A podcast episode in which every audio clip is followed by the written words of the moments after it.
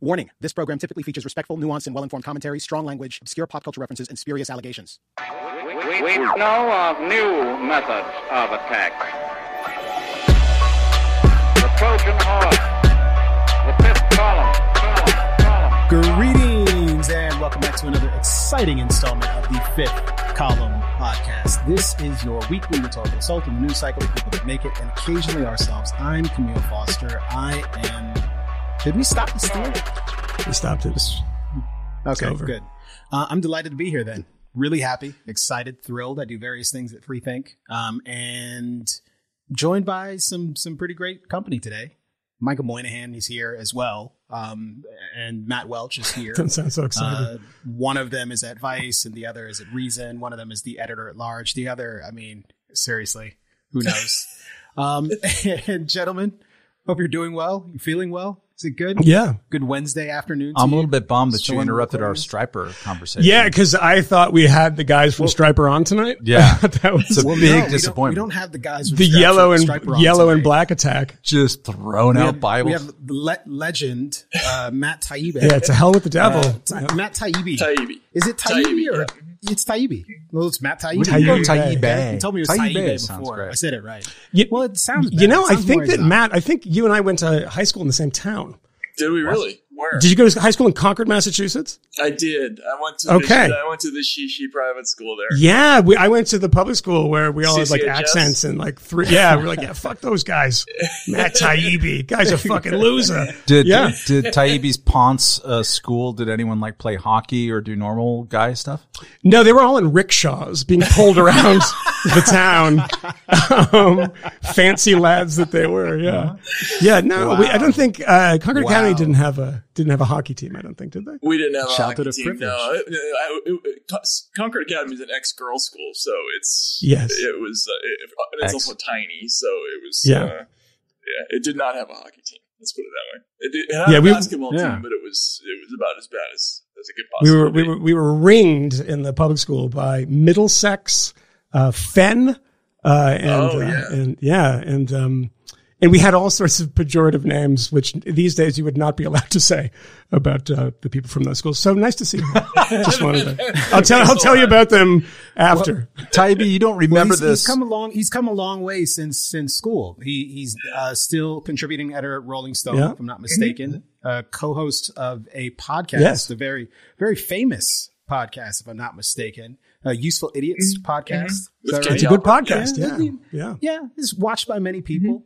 Um, and also, also amongst the vanguard Mm. at Substack in terms of contributors there. I mean, Matt, I think you were kind of the one who like set this whole damn thing off. Like this this weird thing where people just started abandoning their jobs and going to Mm-hmm. Substack and becoming Substack billionaires. Mean, you were the first Substack billionaire journalist. Yeah, uh, what have you been doing with all of your, your wealth and power? Well, I actually don't have it yet because my, my contract. It's a long story. I it, it, it doesn't, it doesn't We're listening. in for another couple of weeks, but um, but yeah, I was one of the first Substackerati. That's the word they they, Yeah, they used yeah. to describe all of us. So Wait, but- so you've been substacking Zor- for Zora Neale- free? Zora Neale Hurston used to refer to herself as part of the niggerati. Oh I'm not sure God! if you knew that. Uh, How long did that take you, that is Camille? true. About two minutes to drop that and make us all uncomfortable. I Um, just I, I built up to it. You knew what was coming. I, I, did, I did not know it was. Going to be, yeah, no one, but, no uh, one We're going to knew. remember this one because it's going to be the last of our careers. Now. Yeah. nah, not for me. Not for you. I yeah. can't be touched. Wait, so Matt, you haven't been been 'cause of being weapons you haven't been paid yet. Your your, No, no, your no. I've payouts. paid. It's just Okay. I, you know the the the, the, the Sub- Substack you can arrange your, your payment in a couple of different ways, and I stupidly chose to get a little bit of guaranteed money as opposed to the the um, Hmm. Wait, so it's like winning the lottery where you can get it all in one lump, or you can get it like you know for the rest of your life. I was afraid that it wasn't going to work, so Yeah. I, Oh. I, I I took a deal that uh, at the Oh. beginning that was a little bit less generous, and then I advised everybody who came after me not to do that. So they're all getting Yeah. they're all getting the money, and uh, Yeah. but no, Oh great. man. I and mean, kicking yeah. and kicking are they kicking a little back to you? No, they That's- should though. No, I wouldn't. Uh, See, Matt, this is That's- the reason why you need to develop some affection for capitalism. I can help you. With Yeah. I believe you Maybe. could have been brokering some deals, taking some points. Greenwald should be kicking some points back. He to should. you. I'm just saying. how, He how much was a couple of points? def- Definitely, yeah. how much was GameStop when you bought it, Matt? Four hundred. Jesus. Four hundred and eleven. That's what like that's the that's the sweet spot right yeah, there. yeah, exactly, exactly. No, uh, it's it's funny. Oh, I, know, I, was, I was one of the first people to get in, and uh, but I was I was one of the few people who didn't go because they were forced out of their existing situation. Um, That's I true. actually kind of just chose it because I thought it was a, a cool idea, uh, but it, it, it turned into a thing over the summer where suddenly everybody was making this decision, and it's uh, it's it's been it's been amazing. It's been fascinating to watch how people respond to it because the you know the audience size is like way bigger than I thought it was ever going to be.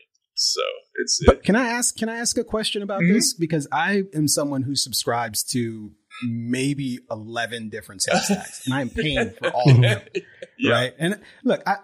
I'll acknowledge So that. I'm a guy who doesn't like to fly coach, Right. and I can afford to pay for a couple Substacks, even when I'm not reading them. Sure. Um, but that's a lot. Bragging. That adds up It does. I mean, how do you think this model changes? What do you think this means for the industry at large? Because I can't imagine that this happens for most people.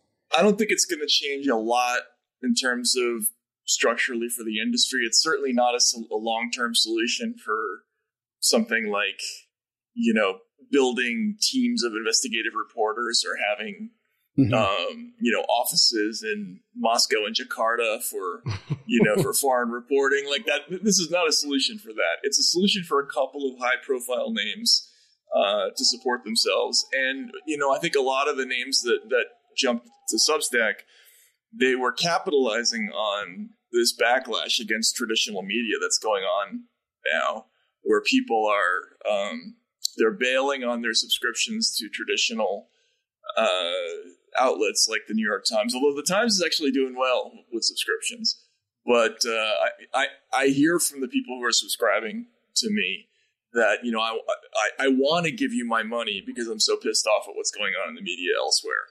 So I, I don't know how long that phenomenon's going to last, but it's interesting for sure. But so you made that decision, not like I mean, pretty much everybody else we've had on the show. We've had almost everybody, Like a half a dozen of people. yeah, who have been sort of bounced from their places of employment because of some political thing.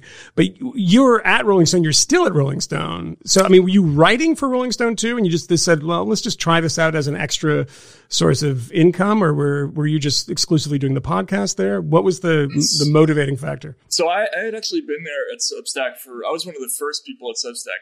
I, I uh, was there for two years. Um, I exercised a little loophole in my contract that allowed me to do books. So I serialized a book on Oh, wow. Substack. I did. I did the book Hate Inc. Um, I didn't yeah, realize. that. and I also wrote a book. Um, I, I co-wrote a book with a drug dealer called "The Business Secrets of Drug Dealing," Oh. um, and I had a little bit of a subscriber base. made made some money doing that. Uh, and but then you know, as I was working there, I started to have some thoughts about kind of the future of media and where it's going.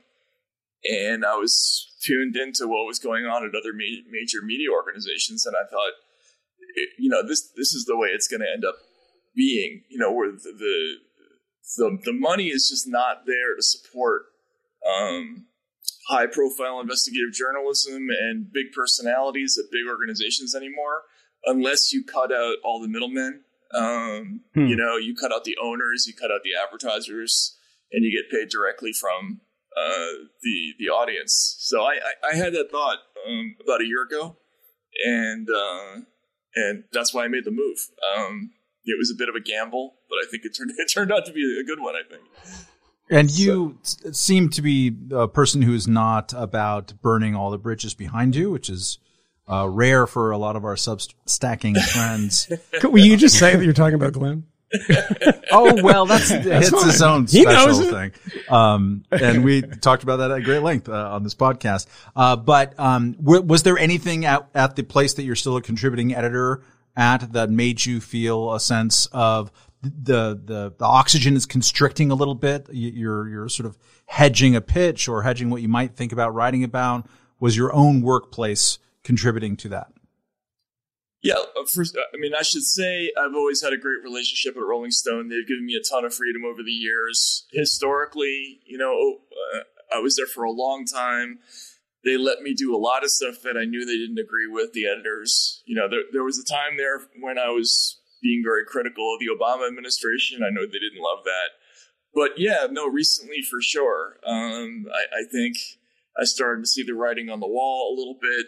That um, you know, there's a thing that's going on uh, in media where basically you're either on one team or the other, Mm-hmm. and uh, I I have never been into that model of media. If you if you go back and look, I've always made a point of trying to look in all directions and criticize uh, both parties, and and and also to focus on issues where the the the problems are probably bipartisan in nature. So you know, like banking or military contracting, corruption, stuff like that, where it's not one party's fault or the other.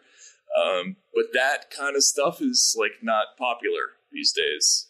Um, what what's Mhm. really wanted from you is they want you to hit one team or the other, and um, you know that's not my sweet spot. I just don't do well at that, and so I, I figured this would be an easier uh, fit for me. It is interesting to think about how the industry's changed, what like drives readership at newspapers and what pays the bills and how all those incentives line up. I think last week when we were talking to Martin Gurri, we talked for a little bit about how, you know, it was the classifieds before. Mhm. You get the newspaper and it's actually the ads in the back that people are paying for that are paying for the damn thing. Um, and they tried to make it all about, you know, impressions online and advertising, and that didn't really work out so well. At the moment, it's subscriptions, and what's driving subscriptions is opinions. And the opinion section, what drives that is vitriol Yeah. and contempt for the other people. And it's not the newsrooms, which is weird. So if you you imagine that if you if your opinion is driving the revenue, and that is the same person who might be able to go off to Substack and like make a mint or do something else on their own, some independent brand.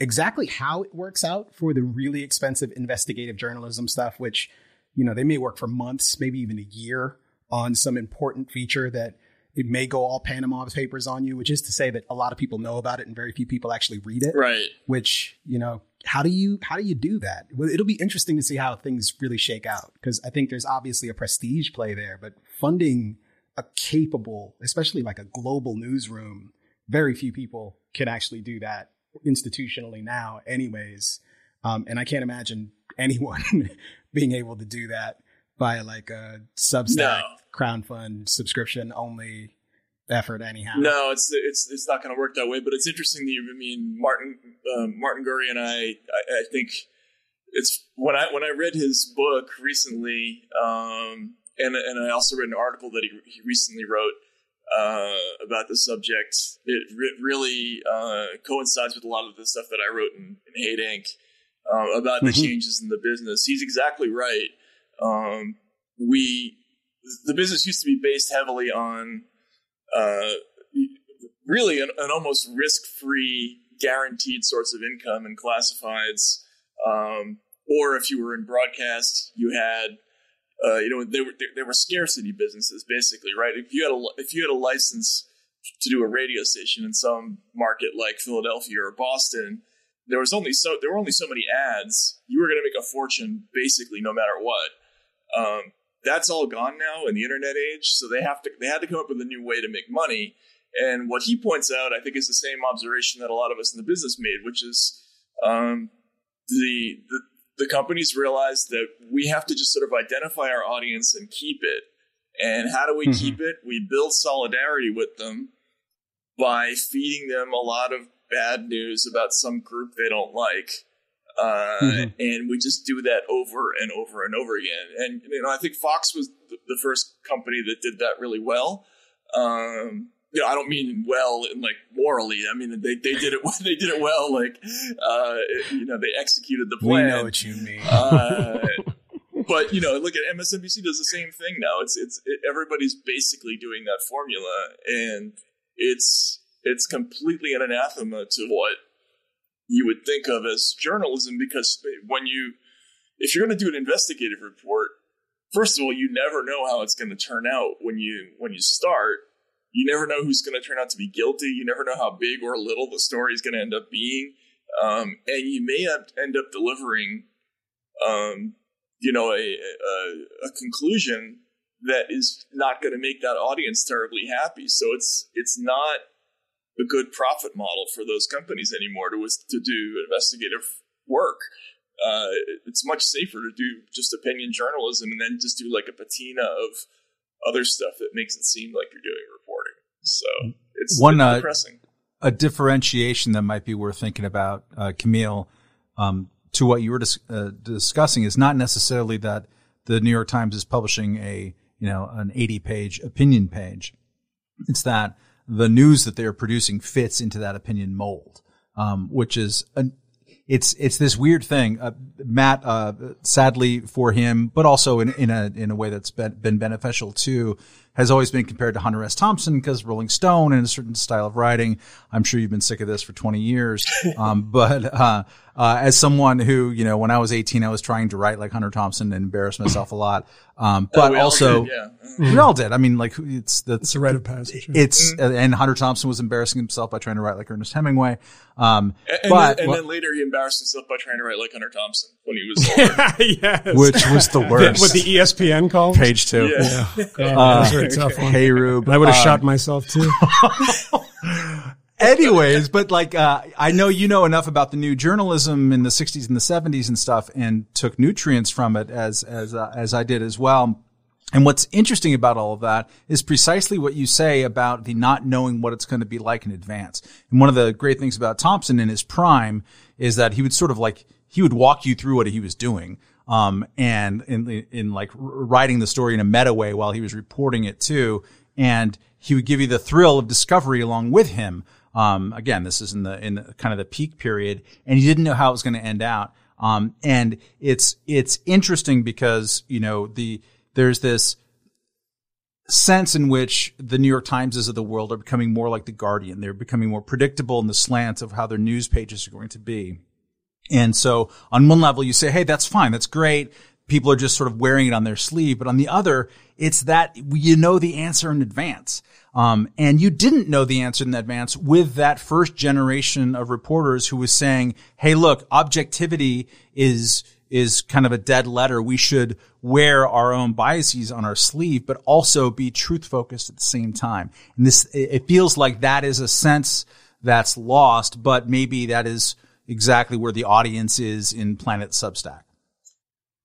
Yeah, I mean, I think you I think you're right about. I mean, Tom, Thompson's method was great in that score because he basically viewed himself as a human hand grenade. You know, so he would he would enter a scene, and you know his behavior was so er- erratic that whatever he was entering, he would destroy. You know, if he, if he was covering the the Watergate hearings, you know, and he would you know, he'd be urinating under the table on, into a bottle or something like that. And and what he was recording was the reaction of all the people around him, and and it was it was often surprising. You know, like he would go into a scene expecting that the people from he was going to love all the people in the McGovern campaign and hate all the hmm. people who worked for um, you know, for Muskie or whatever it was, but it wouldn't always turn out exactly that way. Like you know, and, and the surprise of of the of the situation was what made those those accounts really really exciting and really interesting. And he was very honest with himself, right? Like he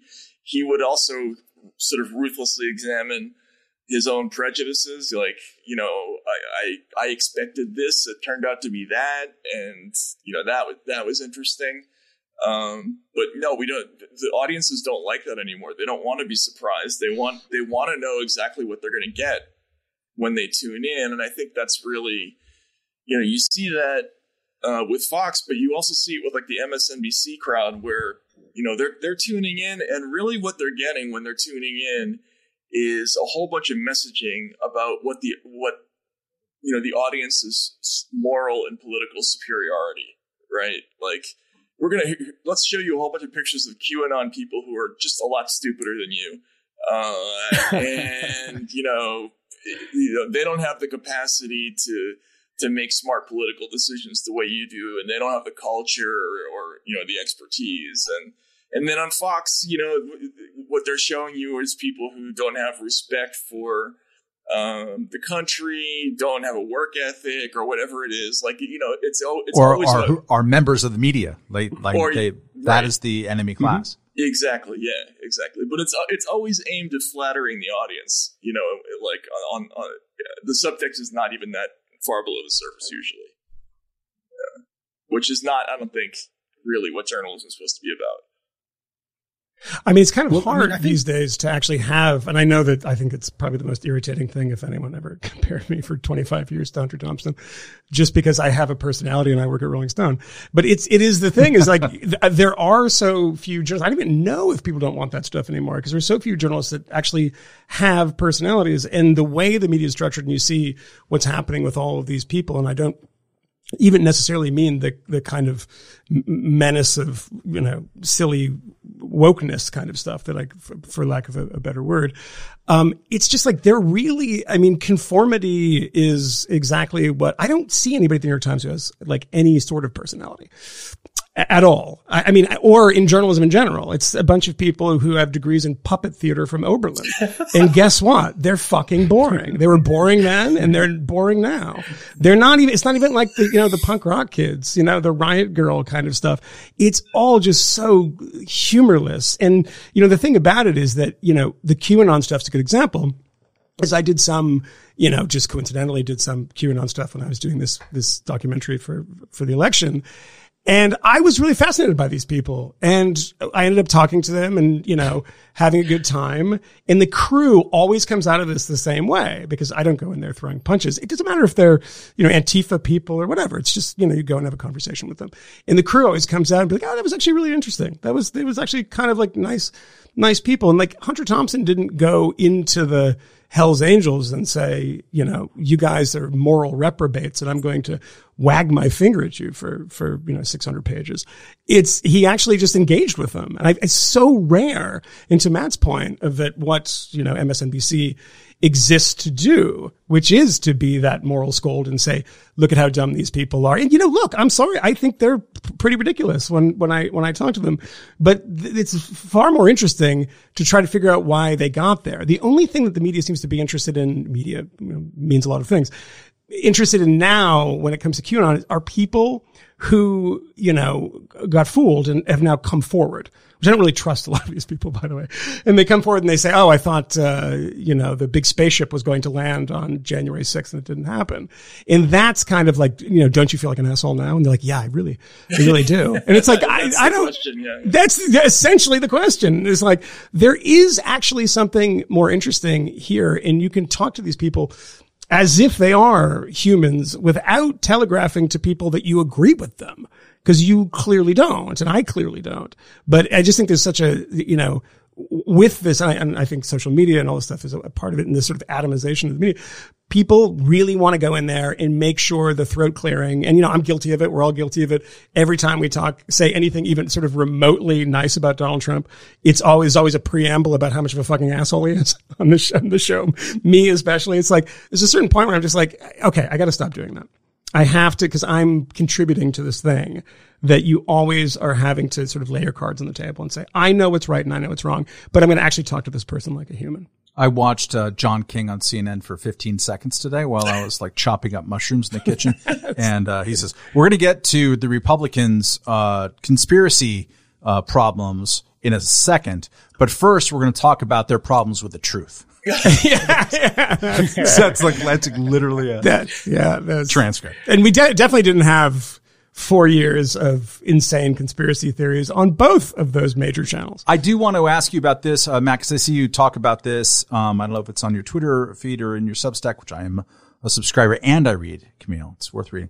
Um, uh, which is, uh, there's a sense, at least from you, also from Glenn Greenwald. I'll just tie you together for the moment, which is not fair, but whatever. Same person. Uh, same person. Uh, What happened to Glenn Matt? yeah. Actually, what happened to him? Glenn's getting yelled at today Yeah. because of some uh, stupid uh, uh, thing. Anyways, uh, but that uh, that there's a de facto like uh, freeze out of certain voices that I presume will include your own, certainly Glenn at MSNBC, because you transgress these things. Can you flesh that out into specifics or close to it?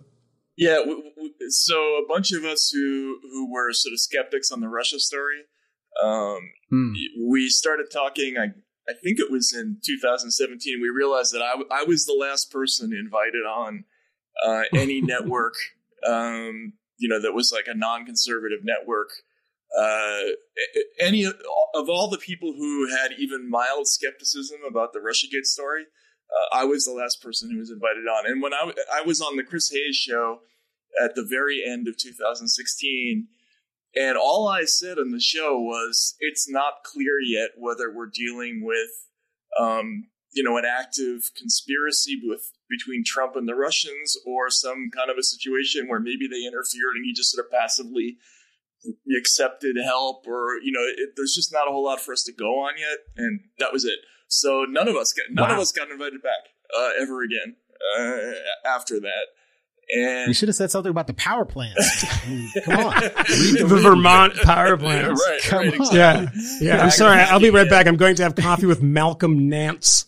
Oh my god, I, I was on, I was on with Nance. That that he, he I bet you Yeah, were. that, that, that was the show. I was on with him.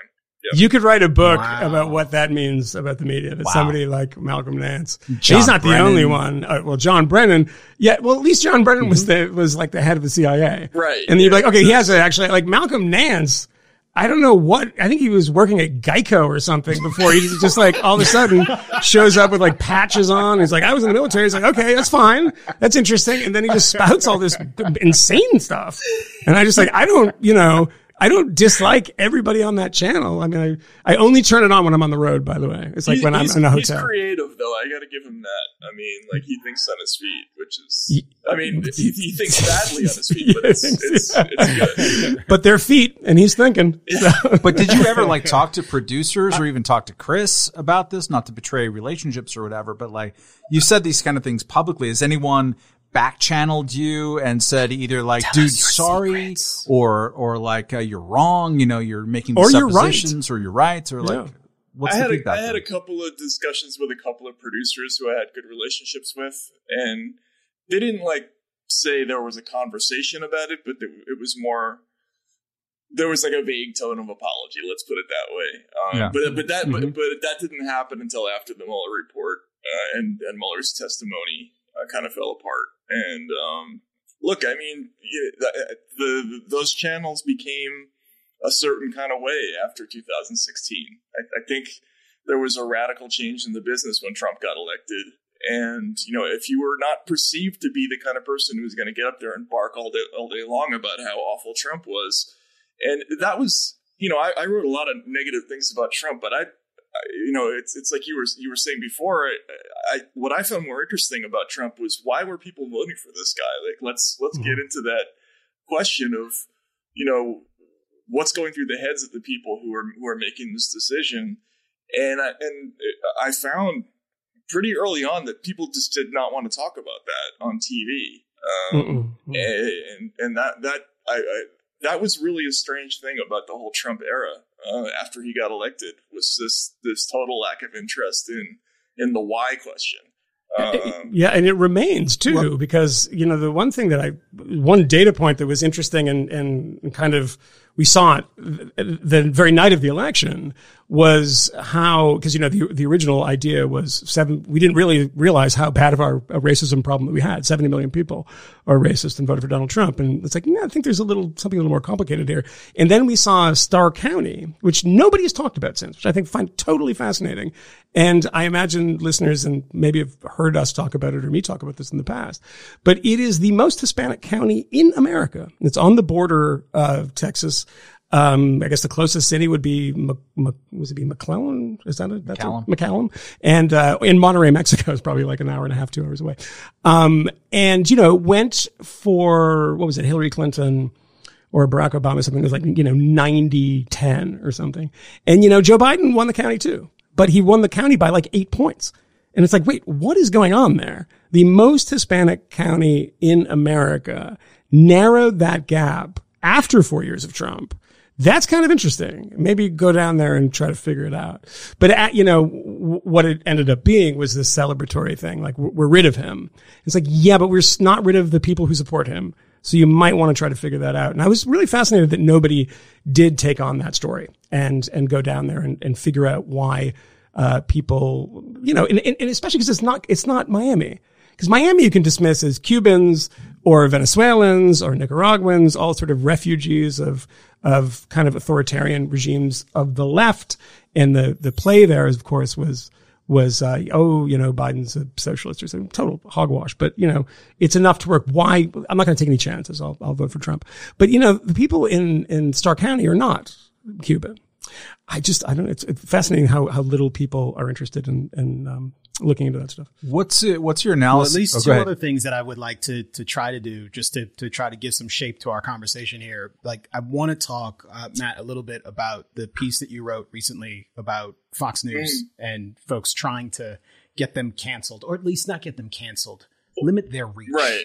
Right. Mm-hmm. This is the the refinement that I've heard offered by some to to insist that they're not not interested in trying to uh, stomp out other competing media outlets um, with the force of law. Um, but also this hearing today in Congress, and I don't know how closely you were tracking. I it. did. I- just followed it. happened, and um, but uh, this is one of one of in a series of hearings about disinformation and extremism uh, in media. Uh, and I think prior to this, apparently a letter had been sent by a pair of congresspersons, if I'm not mistaken, asking them asking various uh, content distributors if they were planning to drop um, Newsmax, Fox News, um, and One America Network. Um, and essentially, it's one of those "if not, why not" uh, letters. And it's it's an interesting tactic. It's not the sort of thing where they're threatening any sort of action, but it is very obvious that it's a kind of like subtle browbeating Oh, that's going on. Not not dis not unlike what's been happening with the tech companies, and of course they are not finished with summoning uh, tech CEOs to DC virtually, of course, these days. Um, to testify about their various crimes and awfulness so that they can be shouted at by congresspeople in 90 second increments. Um, maybe we talk a little bit about the circumstance with Fox and kind of where that stands. You can kind of summarize um, what what's happening there, um, and then we could talk a little bit specifically about what played out today, um, and if there's anything in particular that folks should be uniquely aware of. Yeah, I mean, I so the the the thing that was that was disturbing about this, um, what happened was uh, these two members from California, uh, Anna Eshoo and Jerry McNerney, they sent a letter to all to a handful of cable carriers that included Verizon, uh, Dish, Comcast, um, and a few others, and they asked them I mean, these are all the big players. I imagine that's like most of the market Yeah. for cable television. right it's it's you know 90 whatever percent of, of the market right and and so they they sent this uh this letter and there was there's a series of questions um basically it begins with with sort of vague questions about what are your ideas about journalistic integrity integrity. And then the last question uh, I'm, I'm reading here it says are you planning to continue carrying Fox News, Newsmax, and OAN uh, on Uverse, DirecTV, and AT&T TV, both now and beyond any contract renewal date? If so, why? And so the the, re- the reason that's that's freaky, there's a couple of things going on here. Number one, I mean, look, you have a member of Congress. It's not necessarily the relevant committee of jurisdiction, right? So it's they're not direct regulators of, of these companies, so that makes it a little bit Mhm. less horrible. Um, but it's still uh, it's still kind of a, in the minds of these companies that there's a committee in Congress that has an interest in us now, um, and probably if we make a decision in a certain direction, they may they'll they'll look at us more favorably. So what happened with the the content moderation issue in 2017 is that the the Judiciary Committee summoned Facebook, Google, uh, Twitter, and I, I forget who else to Congress, and they asked them a series of questions that were posed kind of the same way, like. How come you don't have a plan yet for preventing what they called the foment of discord? You know, and and they asked that question in the context of a series of plans that had they had also drawn up for increased regulation of those companies. So Mark Warner, uh, one of the senators in that committee from Virginia, had drawn up this whole long white paper with proposals to make the tech platforms more susceptible to tort uh, claims and you know the beefing up powers of the FTC to regulate them. So now these companies, which many of them, including Facebook, had sort of affirmatively said in the past, we're not media companies. We don't do editing. Like that's not what we're tech companies. We're util, we're, you know, we're something more like utilities than we are media companies. Um, suddenly mm-hmm. they, they they do this complete 180, and now they're they're partnering up with the Atlantic Council to decide what is and isn't misinformation. They're making these very, very aggressive decisions about con- content censorship. To me, this is like a First Amendment issue because you have government officials with kind of the implied threat of regulation or taxation hanging over these mm-hmm. big companies that have enormous power over media distribution, ad sales, that kind of stuff. And you know, it's not inconceivable that, that Comcast or some of these other companies will, will start dropping networks like, well, they'll probably start with OAN because they're the worst of the, of the bunch, you know, um, but they'll start dropping them from the basic package. And, uh, you know, I, I think it's a, it's a very dangerous moment for speech because, uh, you know, I, I, I can't stand Fox. I've never really liked the anything on, about the network. I, I wrote a book about you know how they pioneered a lot of divisive techniques. But if you get rid of them, then there's basically nobody left to make criticisms of the other ecosystem in the media. And I, you know, I, I, to me, it's a very dangerous moment. And um, you know, the hearings today were were um, a, a, little disturbing on that front. I would have to mm-hmm. say.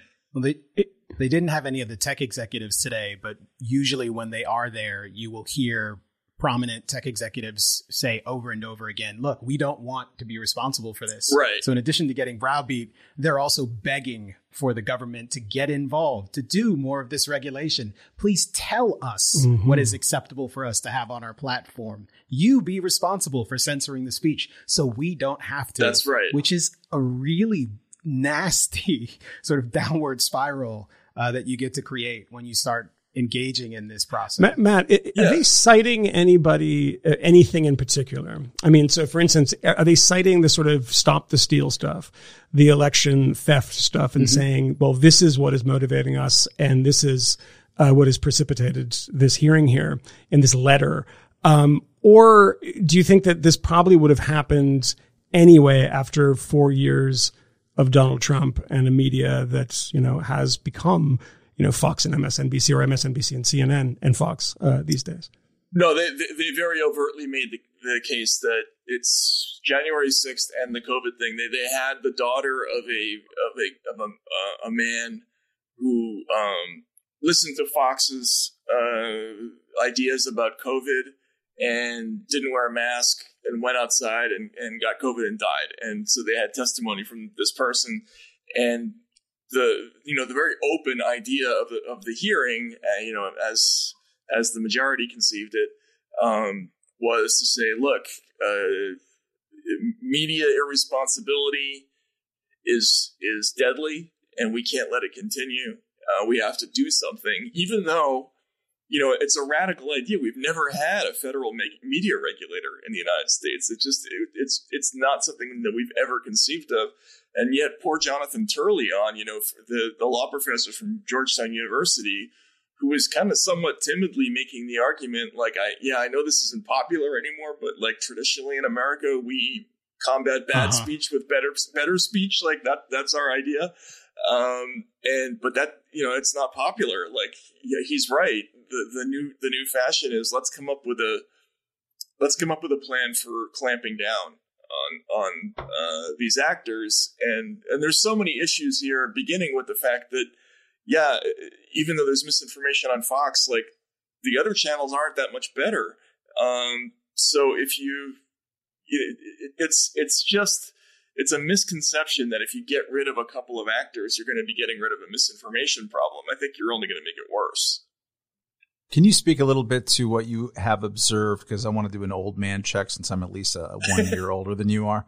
Uh, uh, my impression is that a whole lot of journalists uh, and a whole lot of journalism professors are out there making affirmative uh, arguments to kick Fox off basic cable, to kick politicians off Twitter, to like deplatform, to shrink the public square, uh, because the, that that's the great lesson from Trump is that we gave him too much access to the public square. Uh, am I being a grumpy old man, or have you noticed similar things? And what's your kind of thought about that? No, it, that, that's exactly the case, and um, you know, I've talked to constitutional lawyers about this, and they've said that they've noticed the same thing. Ever since Trump, there's now this new conception that, and particularly in the media, that um, Trump is what happens when we let people have too much speech, right? Like if we don't if we don't intercede and tell people what to think, this is what happens. Whereas I think it's actually the opposite. You know, if you talk to Trump's voters, a lot of them are sort of reacting to this uh, kind of condescending attitude in the media, and they just want to stick it to somebody for thinking that they know they know what's best for the population. But um, but yeah, the you know when I was coming up uh, in the news media, you would never have heard a working journalist be anything but horrified at the suggestion of some kind of like federal uh, regulation for, for for political content or or like cheering the idea that an oligopoly of tech companies can have you know control over whose content gets gets to be seen or, or or and whose won't be. Uh, but now I think majorities of young reporters think that way. Um, I don't know, Camille, if you if you've noticed the same thing. I mean, it, it, to to me, it's Sure. a, it's a Yeah, big sea change in the business uh, where you know it's it's only old guys like like us probably and and you know Sy Hersh and, and and and Glenn and a few other people who are kind of clinging to this other tradition because most people don't think it works. You know, the the old kind of Justice Brandeis conception of how we deal with speech. Um, it's, It's such a yeah. I mean it's such an incredibly silly and short-sighted way of, of, of thinking about it.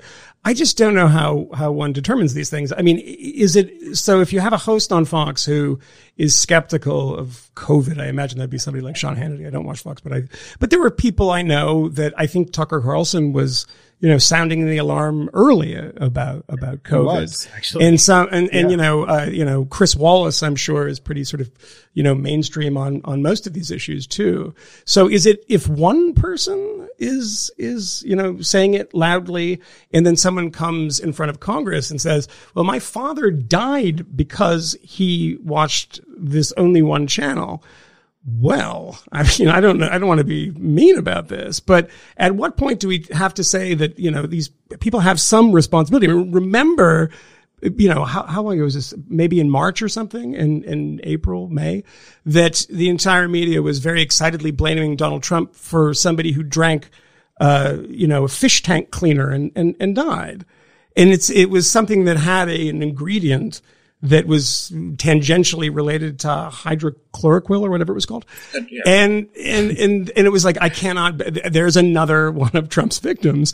And it's like this incredible thing that allows the media to do what they love to do. And I say they, I mean, I'm part, part of it too. I suppose I, I love to do it too, but to overstate our importance mm-hmm. that, that we have this power. We say one thing on television and there are hundreds of thousands of elderly people, you know, pushing up on their walkers and trying to find fish tank cleaner and saying, I don't need a mask. I can, you know, go to a beer hall or something. I mean, it is just the very premise of it is so bizarre to me that of course, I mean, it's like the, it's like the unfairness doctrine where he used to say like, you know, we need to have both sides on this channel. It's like, well, we need to have no sides for this channel. So we get rid of them entirely and then we'll be left. And I, and to Matt's point, which is totally right. Where do they think these people are going to go?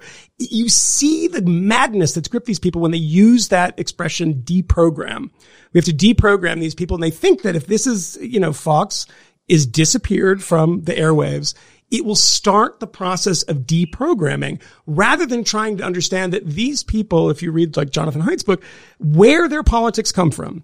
And it's not because they just happen to be channel surfing, landed on this thing and said, Oh, that, that's entirely true. And I'm going to make r- reckless health decisions based on that guy from Long Island who looks like, you know, the backup quarterback. You know, I mean, that's, I, it's, it's like, at what point do we say people have some responsibility and that they are going to have their own politics? You know, there was Bob Grant. Rush Limbaugh just died. Rush Limbaugh became famous because he was the only outlet for people who thought like him. And, you know, it's, I, I was not a fan of the guy, but he was incredibly influential because of that and not because he was the best performer. I think he was probably pretty good at that, but it was because the media landscape in that sense, especially on a national level, was pretty quiet. I mean, you had like Bob Grant in New York City. You had, um, you know, uh, Howie Carr in Boston. I'm sure, uh, I'm sure Matt remembers. Yeah, yeah. Yeah, which was like, I would just flip on the dial and it'd be, always be some guy from like Revere, like, Hey, Howie, uh, I tell you what about, uh, Mumbles Menino. And it was just be like that for fucking three hours. Jer- Jerry from Waltham. Jerry from Waltham. Fucking tired of these liberals. But, you know, it's like, I just love this idea that we shut the switch and they all just magically go away and become, you know, they go to fish shows or something. Let's turn that into an actual question, uh, uh, Taibbi, which is to say that uh, how do you assess, um, in addition to the kind of censoriousness that I think um, we've sort of uh, uh, agreed on somewhat, but like how do you uh, assess the way that um, news organizations have decided to pivot now, even? Like you know, Biden won, Yeah. Trump's gone more or less. He's going to be in CPAC, whatever. But like, um, there's this sense of like now we're really going to use our adjectives strongly. Um, we're going to call him a liar. we're going to call him a racist. Um, like there was a six months a moment after the 2016 election where people were like, oh shit, we really got that wrong. Let's try to figure this out. And then after about six months, like, yeah, no, no, let's, boring. let's just call him racist. Let's just, yeah. well, it definitely wasn't our fault. That, that yeah. But so what's what's your kind of like a, a snap assessment of uh, where the leading lights, uh, in quotes or not, of journalism are kind of uh, self consciously directing themselves right now, and how that might play into uh, that sort of effect. Yeah, that's a gr- that's a great question, uh, Matt. I mean, I think there's a I think there's a fundamental change in the way that people in the business think about what our jobs are.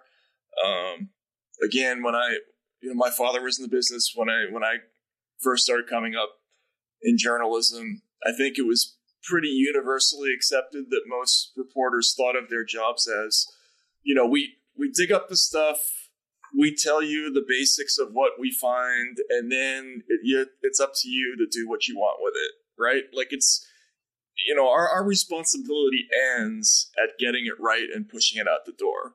You know, which is kind of similar. I mean, it's it's kind of an, an absurd comparison, but it's a little bit the way like the way cops used to think. Like we make the case, we we de- develop the evidence, hand it off to the, to the DA's office, and then they either they either win or they don't, uh, and we don't care. You know, like we did our we did our job.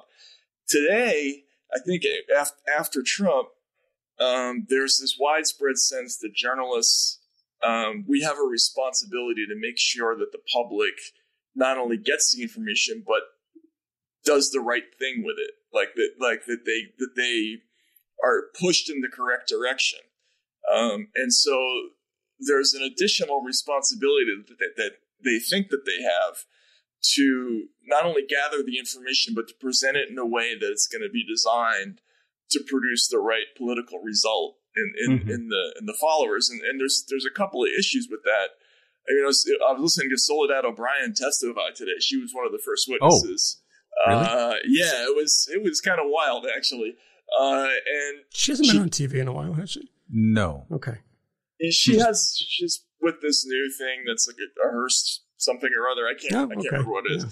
But she kept talking about how like um, basically journalists are obsessed with presenting both sides. She kept using that term, and Both sides. Sidesism. Yeah, yeah. yeah, and Uh-huh.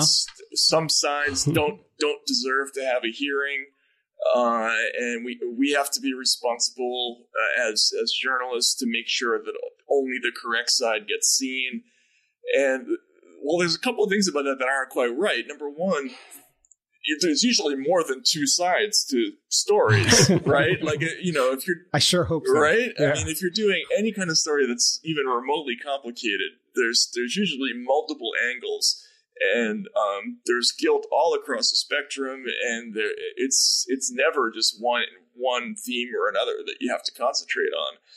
Uh, so you're you're already presenting people with a false version of reality if you're telling them it's either this or that. Um, and if your if your idea of balance is oh well let's just for show invite a Republican on to get balance, I think you've already screwed up the job. Like that's not what it is, you know. Um, and, and this gets back to the whole thing about being willing to be surprised by what you find.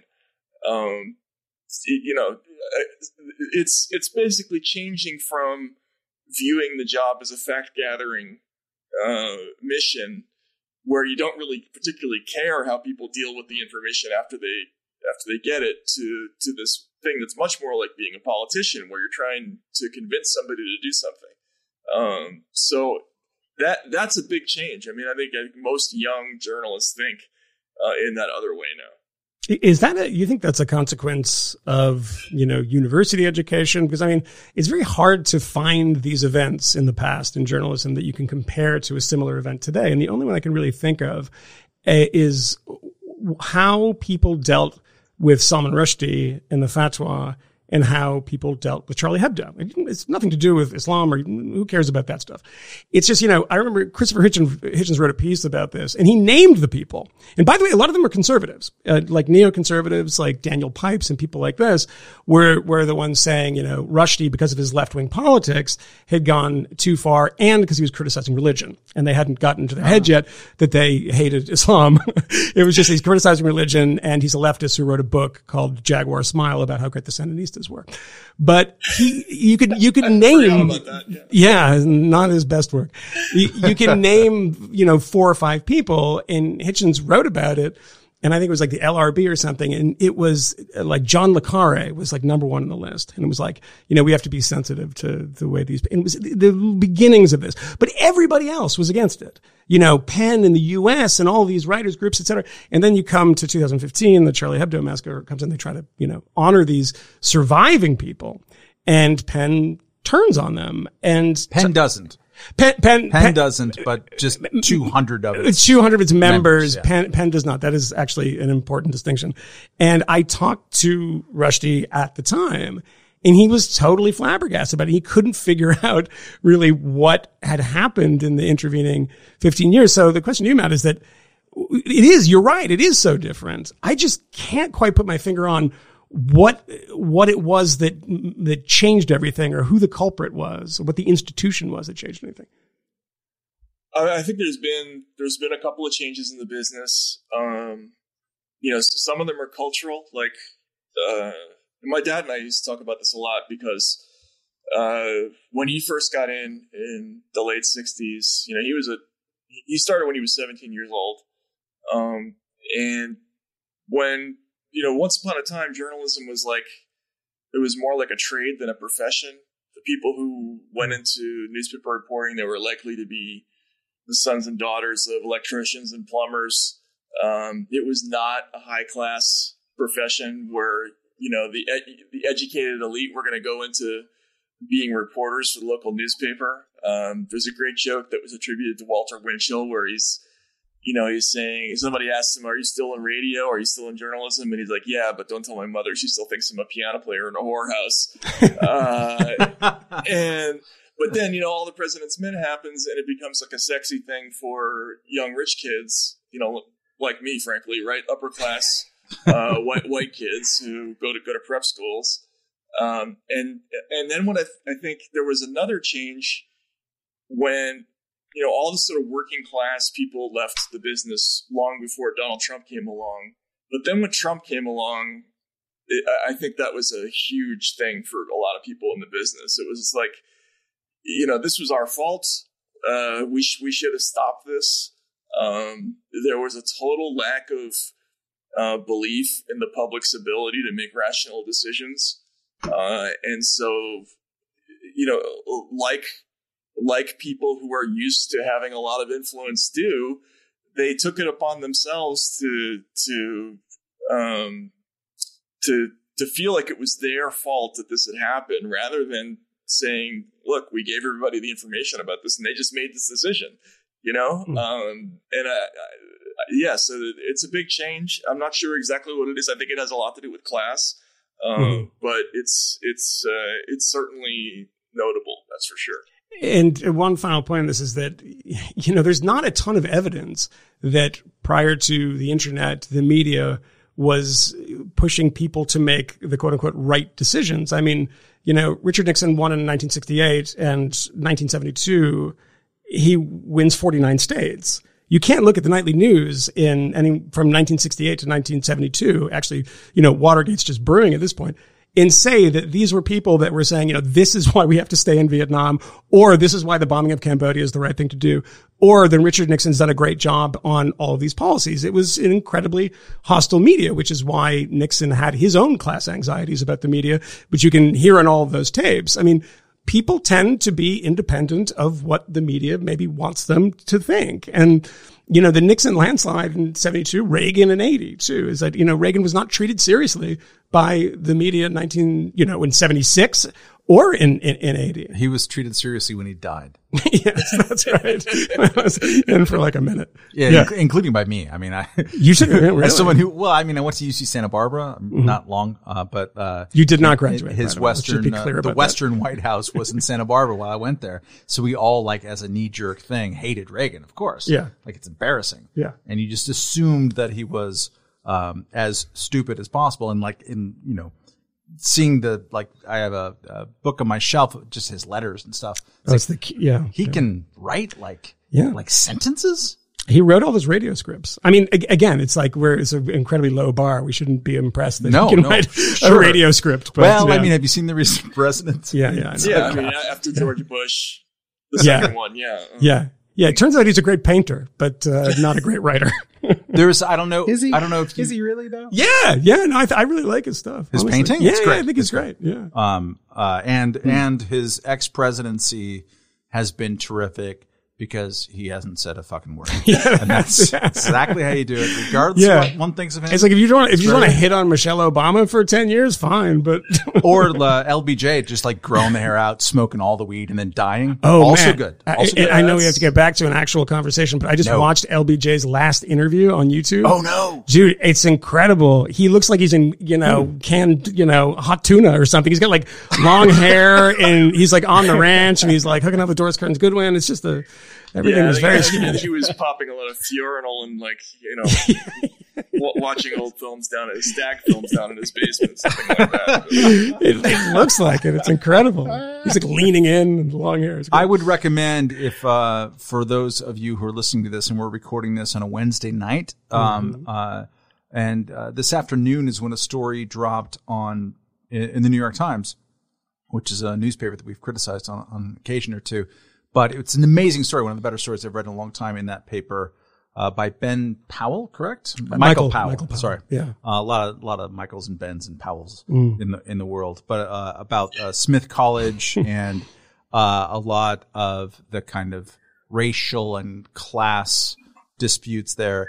It's terrific and has a lot of resonance with what we were talking about before, especially on class issues and the way that they are they are played out in the middle of like uh, highly charged kind of um, uh, racial or woke or whatever you want to call it uh, politics. Crazy. Um, and so just worth reading. I, I, I'll tee this up for Matt because what, Camille asked me earlier. He said, "Does anybody have Taibbi's email?" And I remembered that um, we, you probably won't remember this. We did a radio thing at Sirius for one of the debates. Do you remember that? You were there. Oh shit, you were there too? Yeah, yeah. We got really drunk. And No, no, we didn't get really Uh, Matt drunk. Taibbi got really that drunk. Dude. Yeah, yeah, yeah. The that guy dude over there. the guy with the kids, uh, who's now like suburban dad, was in. It was like John Belushi. It was They like the hid- last night at Chateau Marmont. They was- hid the tapes, dude, because Oh, you. is that with Pete Dominick? Yes, Yeah. yes, Oh, yes. I'm not surprised you don't remember that I was there. Um, so yeah, I don't remember anything. I don't remember getting home. That was a that was. I remember we we wa- we watched. It reminded me of um a, a journalist um to mention Christopher Hitchens again. That uh, there we had a baby shower at his house. He was the next door neighbor, so regular listeners know this. And uh, there was some journalist that was there, was drinking and drinking and drinking, and he was like arguing with uh, with Christopher. And then he left, and Christopher's wife came over, and she said, "Wow, blank can really drink," and he just looked and said, "No, he can't." and it was just like, yeah, that's like no, that's the thing. That's yeah, not a nice yeah. way to talk about Yeah. Nick Gillespie. I Yeah, told you. I'm just kidding. But wasn't yeah, Nick. so I was looking for your email, and to Matt's point and to your point about class, I come up with, you know, I used to work at Reason and I have all my old emails, an email from 2007 and a guy named Marty Beckerman. Does that name ring a bell to you, Matt? Vaguely, vaguely, yeah. Journalist. And he had pitched an interview with you and he had, he sent the transcript. And so I have this document and I, we, I think we ran a version of it, but it was very, very long. And I said, Oh, you know, let's mine this for, you know, dumb things that he said. Shockingly prescient. I said to you when you came in tonight, I was like, man, I can't. And the one thing that I thought was really interesting, you said And in two, 2007. So 2007. is, he, is he predicting the financial crisis? That's uh, no, he, he says, put all your money in, uh, in housing. I don't know what that Yeah, meant, but, um, Chinese bank. but uh, the one thing that you that you said that just caught my eye immediately was that there are going to be a lot more politicians like Bernie Sanders, and this was before Bernie Sanders broke out, and it was kind of the kind of Ron Paul era. And I think that that uh, to the class point, there are people. Obviously, Donald Trump figured this out. Uh, Bernie Sanders, AOC, and so, some others. I mean, AOC is a, a weird example of it because she's a lot of kind of young person identity politics mixed with class politics. But that turned out to be true. And I mean, I'm wondering if that, you know, cause you kind of called that in 2007, do you s- suspect that we're going to have two parties competing to be the working class party? Uh, whether they are or, actually or, working class or, party or not. or neither. Or, right? or neither. Yeah. yeah, yeah. I mean, I, so I, I think probably the reason I was thinking that way is because I, had, um, I had been covering presidential campaigns, and I was so struck by how completely out of touch uh, reporters were with sort of regular people. Like the way we cover campaigns, it, it, basically reporters only hang out with each other and with the candidate.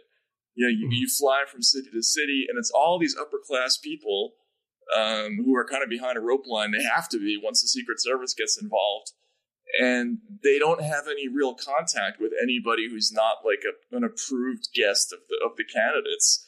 So they're they're out of touch, and um, I started to hear just sort of vaguely in you know at gatherings for people like Ron Paul or uh, even Dennis Kucinich, uh, this like note of anger that I hadn't heard in 2004.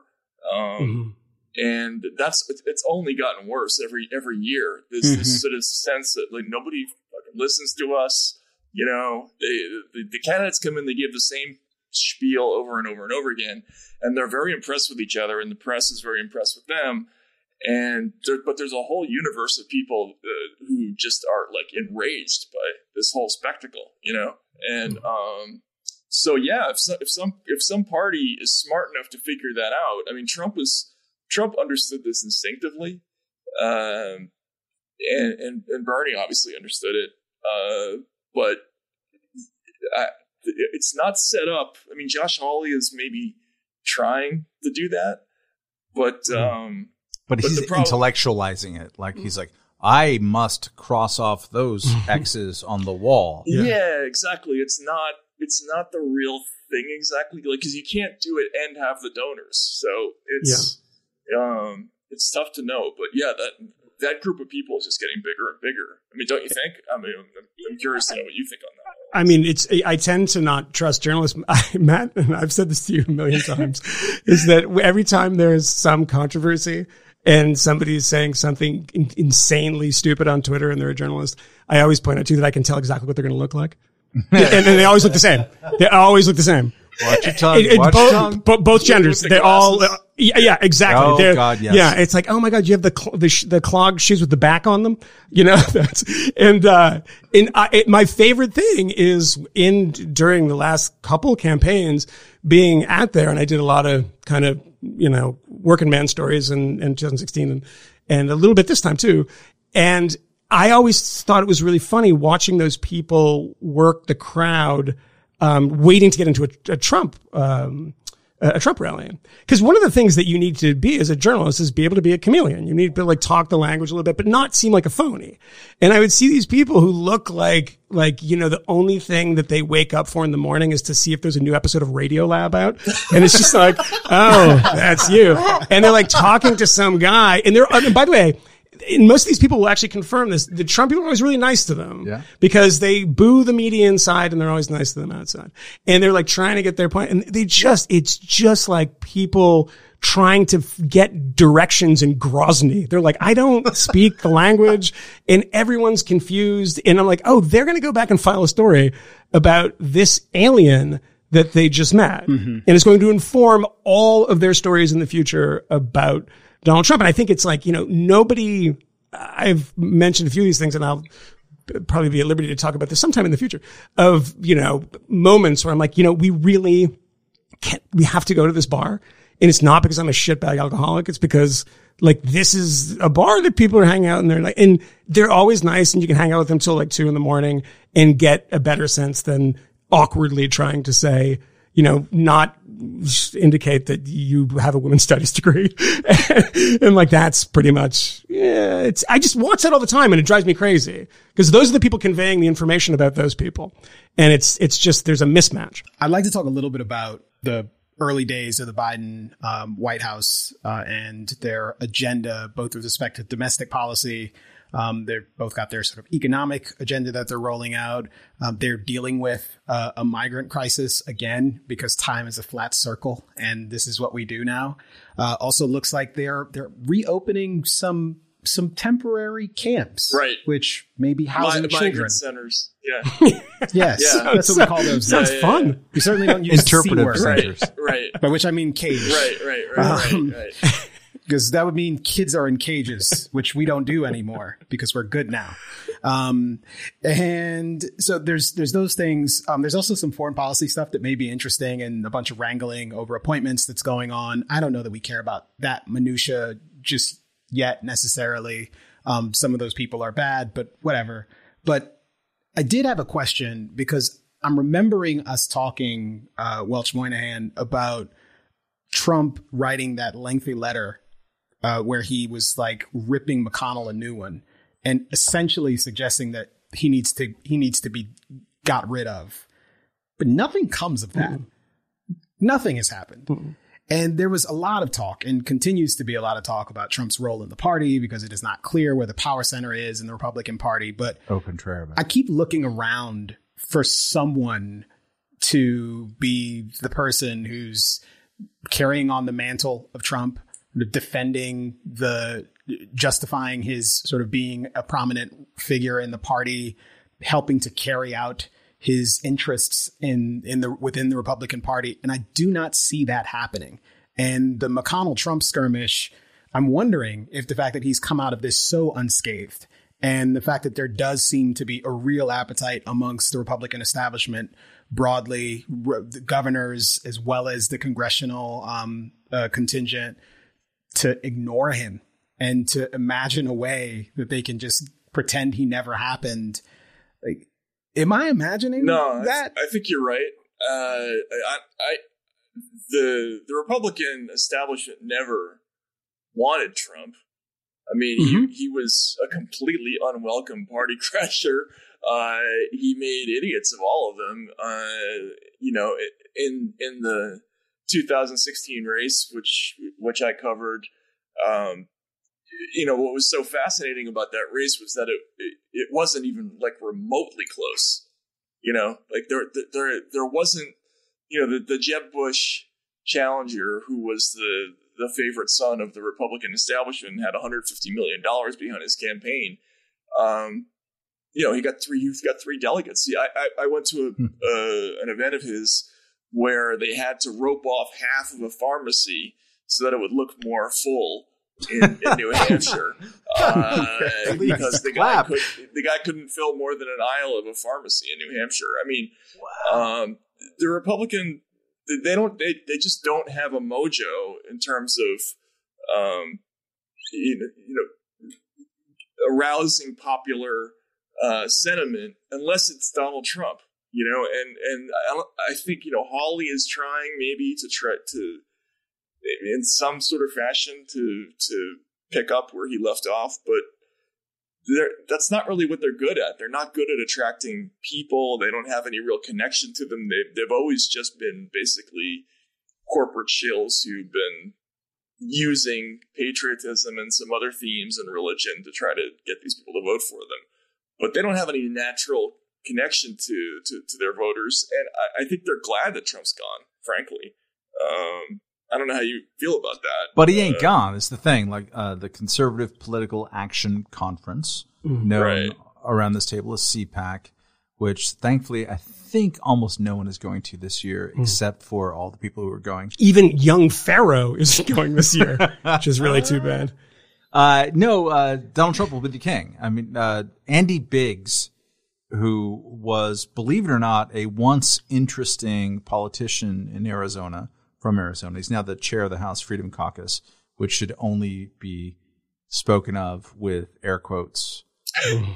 uh, uh, he was on, I was on, uh, uh, Kennedy with, with him last night and he was like in the in between block and, uh, and she really had to resort to like the Joe Biden, come on, man. Yeah. Cause he was going so much about like, uh, you know, and Donald Trump, he, he was just like full on Dennis Hopper apocalypse now. And, and he's going to bring, he's, he's the energy man that it's, it's everything. It's where far, we're going it's he's a poet. He's he's a warrior. Um, uh, no, that's it. Uh, Jim Jordan. Um, uh, he took a time off wrestling today to Yeah. to uh, to tweet out that Donald Trump is the Republican Party. Like they don't have any other play, and you have this insight among the kind of uh, calculating um, Josh Hawley types of, hey, uh, and it's not a wrong insight. Uh, the question is what you do with it. But like, hey, Trump brought in new voters that didn't exist, which is true. Um, there was an analysis by what's his face, Patrick Ruffini, a, a Republican leaning um, political analyst, talking about the difference between 2012 and 2020. Go check it out. But like the biggest differences are like Latinos, blacks. Sorry for using that phrase in that way. Um, and uh, It's the way you say it. It's the it's the enunciation. thanks. no, I mean the Yeah. the blacks coming out, as you well know. The blacks, Uh, like shitty self-hating Jamaicans, they all like came into uh, the party. just like, laden uh, with disapproval. Yeah. um, so like, but you can see people saying that, okay, I'm going to try to pretend that Trump didn't exist, but that the political realities that he sort of conjured up are exciting and real and new. And you can't, there is no other all, uh, like, uh, alternative to him as the person to be the conduit for that. Um, and I think that our previous conversation with Martin Gurri uh, sheds light on that, which is to say um, that it's precisely the way that he outrages the political class that makes that signals to people that he's worth get, signals to people in a Exactly. populist way that he's worth following or trusting or believing. And who else is doing that? Who else can do that and connect with them um, on a level that you know? Josh Hawley is still Josh Hawley. No one knows who he is, no matter how many fists that he puts up in front of the you know unicorn patriots on January 6th. No one knows who he is. Right? Well, it's, I mean, it's also people, uh, particularly in the media, misunderstood. I think I was one of them that said, oh, how is this billionaire, you know, the champion of the working class? Nobody cared, number one, because enough people that I spoke to, you saw him as a self-made man. But all he had to do was hit those notes. As long as he's saying the right thing. I mean, you can, you can be a, a child of privilege and keep on hammering on the media class in particular. I mean, that's, that's public enemy number one. Yeah. And people mean, love it. And, you know, and- I don't know what, especially because we were in the room. yeah, yes, yes. Yeah. And that was the wrestling match aspect of it. That's why he's in the WWE Hall of Fame is that literally people turning to the press pit and booing. And there's something kind of funny about it, you know? I mean, people's like, it's dangerous and scary. I'm like, well, we got Did you through ever four boo years of it. with them as they're booing you? I would, I would go up to, uh, people that I didn't like and just b- boo in their face. Yes. yeah. So yeah, you went through this too, because I I remember the first time that happened. I thought, "This is wow, this is smart. This is going to work." Yeah. Yeah. No, absolutely. like, Yeah. I mean, I'm not sure how much I like it personally, but but uh, but this is going to work. No, it's a, exactly. It's like I don't wasn't a big fan of it personally. I'm like, this is not a, a great politics to live in. But yeah, no, it absolutely works. But everybody else who's done Trump impressions has done bad Trump impressions. It's like everybody has a Marlon Brando, and none of them are very good. Mm-hmm. It's like the Trump impression is kind of like I mean Jim Jordan doing a Trump impression Nope. is like he just looks like a, an asshole. Trump looks like a funny asshole. I mean, like when when he walked behind Hillary Clinton and said you'd be in jail, I'm like that man just won the presidency. I didn't predict it, but I went back and said that man just won the presidency at that moment. And people went when I saw the I, I was in South Car- South Carolina at this in the middle of God knows where in watching a uh, debate. In God, it was the, ho- the most hostile environment I've ever been in because we called ahead, but there was some mix up and they were like, who the fuck are you? And there are people, somebody pushed my cameraman, somebody came to me like fucking liberal media, you're going to do this. Did and you I'm like, like, play the Gavin McInnes card? I know Gavin. yeah, It's good. yeah, yeah. No, I just, I just, um, I said I have a black friend. His name's Kmele. Is that good or bad? I don't know where I am in this bit.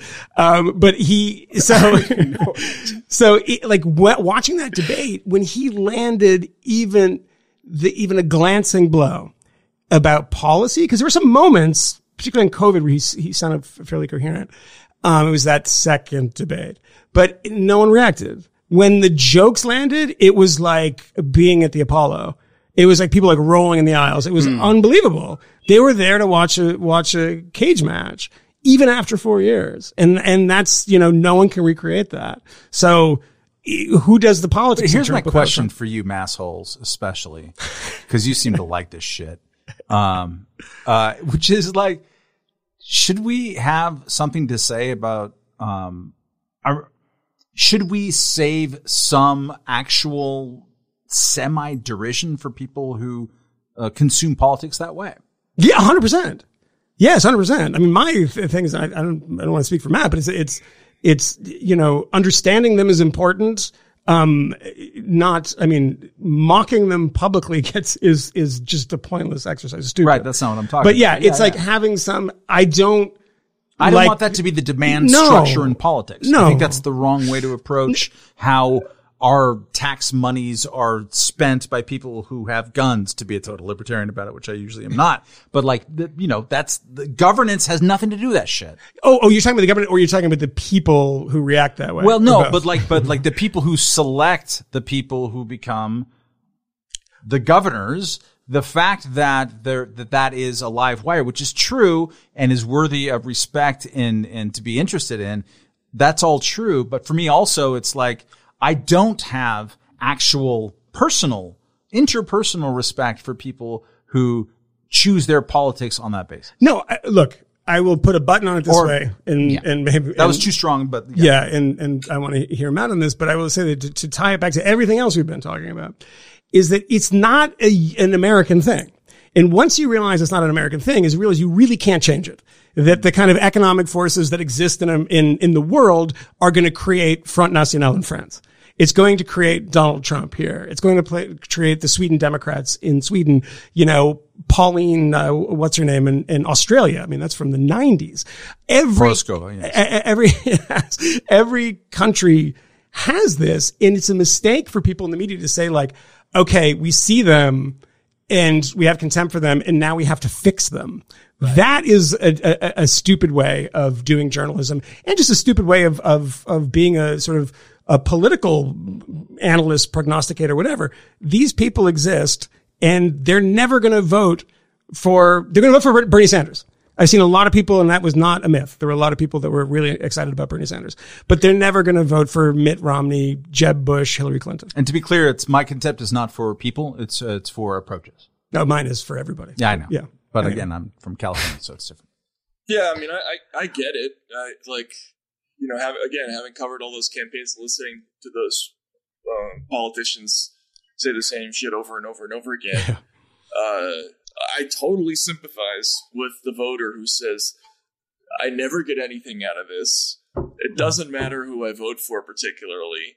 Um, you know, there, there, nothing actually comes back my way that's positive. So the only thing I'm going to get out of this experience is the Schadenfreude of of watching, you know Washington people or people on MSNBC or whatever look mortified when Mhm, my yeah. when my choice gets elected. And Trump delivered he delivered that in spades. You know I mean like that that was his promise is they're gonna hate it you know uh, yeah, it, it- yeah. The factories never Yeah. came back, and you know Rexnord, who I went to, like, oh, I'm going to keep your factory. That never happened. He has no ability to do that. But it ended up being like, well, at least he was the first one to talk about it, since like Pat Buchanan uh, No, or or Bernie Sanders. That's you know. what winning Yeah. actually meant in practice. The winning was to see, you know, uh, Brian Williams twisting in the wind. It was, it was, it was thrilling. I get it. Mu- much like his helicopter ride in Iraq. It was very thrilling. absolutely So, so maybe we look at some some policy stuff, and I, I mean, uh, uh, one one other thing that I, I want to say, just because I've been thinking about it, Ashley uh, Ashli Babbitt, the woman who was shot at the Capitol, um, the like thought crossed my mind today, like what what on earth is going on with the police shooting investigation? Because I imagine there has to be one, and it appears, and this happened at the beginning of the month, and I didn't even catch it, but it appears that this has been adjudicated, and the the officer who shot her was apparently a Capitol Police officer. The department that investigated her at the direction of the Justice Department, it sounds like, um, was the Metropolitan Police Department. So there's at least some sort of division there. There's, you know, cops investigating cops all the same. Um, but it appears that the officer has been cleared of wrongdoing. And, you know, there was a time when people said they cared a lot about like police shooting investigations and et cetera, et cetera.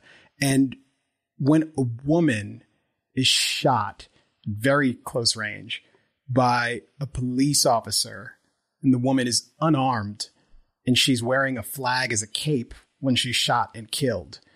This has the hallmarks of the sort of thing where someone says, huh, is this like the kind of use of force that's fine? Is this okay? Did she look like she was armed? Did she do something threatening to you? Or no? And I'm not saying that anything is wrong, but for this to be adjudicated essentially so quietly, and I think we're waiting for the Justice Department to give us some sort of formal statement on this um, case, just seems a bit strange to me. And strange in the sense that it's out of phase with a lot of the other things that we've seen. I mean, certainly, like I can remember fairly recent police shooting protests that were inspired after a knife wielding maniac Yeah, like, runs at a police officer. Yeah, and I mean maniac in sort of a technical, Right. technical medical sense. Manic, yeah. Um, and, like runs directly at the police officer and is shot within feet of the police officer while making like a stabbing motion with his arm, and people are in the streets rioting. And it does not pay to be the wrong sort of person and to get yourself shot and killed by the police um, because no one will care, apparently, and no one will be interested in whether or not this thing is being investigated. So, I mean, you get all of the hysteria um, surrounding what happened at the Capitol um, and all of the sort of threat inflation imaginable, dodgy reporting, and a complete lack of interest in the police shooting investigation. So, Well, you know, yeah. accountability when it when it's the wrong when it's the wrong sort of person, not nearly as important.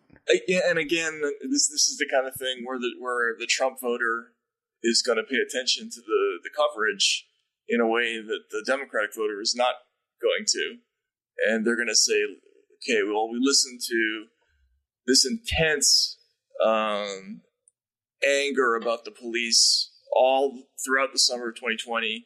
The mere suggestion of putting troops on the street was was so offensive that it required the firing of you know a, a senior editor at the New York Times, and all of a sudden attitudes are completely reversed about that, and um, you know Indefinite troop deployment in DC. and, yeah, and and and uh, it's like psychologically, like you you you understand why it is that way with with those audiences, but um, but it's it's certainly contradictory, right? And it and I think it undermines the case that uh, that they cared so very much last year, and suddenly they don't care a whole lot this year. It um, it looks weird. The optics of it are certainly are certainly not good. And and uh, I know I wrote two books about about police brutality and like police malfeasance, and it's it's a very odd thing to try to figure out when the public is going to care about a case and when they won't. It, like it, it's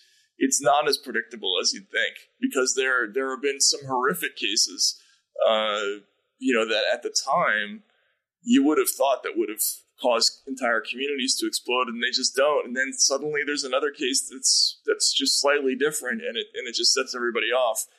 Um, yeah, I think that's just part of the nature of this kind of story. Matt, there's a Yeah. there's a, a, a book that you wrote about seven years ago, and I'm blanking on the title, and I'm sorry for that, but I did read every word of it, and that was uh, the, contrasting The Divide. reaction, the divide. Thank you. Um, um, contrasting the reaction, the law enforcement reaction to the great financial crisis with the workaday stuff that happens on the lowest level, the lowest uh, criminal level and socioeconomic level in the criminal justice system. I, I really recommend that book to people, um, uh, specifically for that part of the other part is good too. Um, now it seems that one of the things, one of the only things really in the wake of not just the George Floyd protests, but kind of like the broad post Ferguson, Missouri 2014 protests is that you have people um, who are being elected, and this, some of this is recent, um, uh, going against cash bail, for example, which I think just finally like uh, kicked in on, in some big cities in this country. Um, this is happening at the exact same time um, as a bunch of other controversial stuff is happening, uh, including uh, which uh, violent crime is way up uh, over the last year uh, in a really alarming and troubling degree. And in some places in Los Angeles and San Francisco, specifically that I'm aware of, um, probably some other people, um, those who were who came into office um, advocating the kind of reforms that you were talking about or suggesting maybe um, in that book um, are now like that's being blamed for the spike. So I'm just wondering for your kind of reflections about that in this time. I worry as someone who's advocated, and, and all of us, I think, in this conversation have advocated for criminal justice reforms for a really long time. Um, that uh, that it's pretty easy to imagine a backlash right now. Yeah, I mean, I, th- I think one of the things that I was trying to focus on in that book was uh, this kind of modern conception of community policing, which is a it's a statistics based strategy that basically goes out and t- it, they tell. If you ever watch The Wire, you guys ever watch that show? Of course. Yeah. So Duh. so you know the whole CompStat thing.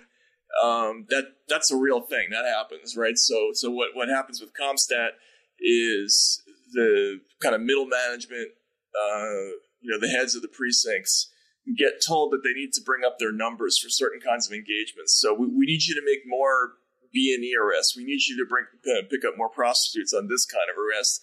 We need you to make more stops uh, for you know public urination or driving bicycles the wrong way down a sidewalk. So it's it's like a reverse psychology kind of thing where they they tell the officers we want you to bring in people for this kind of offense, and the idea behind this uh, originally was that if you if you get police swarming all over the population and constantly having contact, two things will happen. One is you'll get all this intelligence about who they're hanging out with, right? So every time you stop a group of people for some silly little offense, you get to write down in a pad that you know this person's hanging out with these people, and you know you get to run warrant checks on them. Uh, and then the other thing is people won't carry guns because they're gonna they're gonna know that uh, they can be picked up for something stupid. If you're gonna jump jump a turnstile, like you're just not gonna do that with a pistol now, right? In New, in New York City, the problem with this strategy is that if you have a million contacts between the police and the population, and a lot of them are stupid, and a lot of them are uh, rough, right? You know, I talked to, I interviewed young kids who'd be knocked off bicycles by the police, or they have their book bags, uh, you know, open, you know, turned over in the streets. Like a certain percentage of those contacts are just going to go wrong. People are going to get pissed. They're going to talk back to a, to a police officer, and then things are going to get heated. Somebody's going to get shot, and they're going to get killed, and that's how a lot of these incidents happen.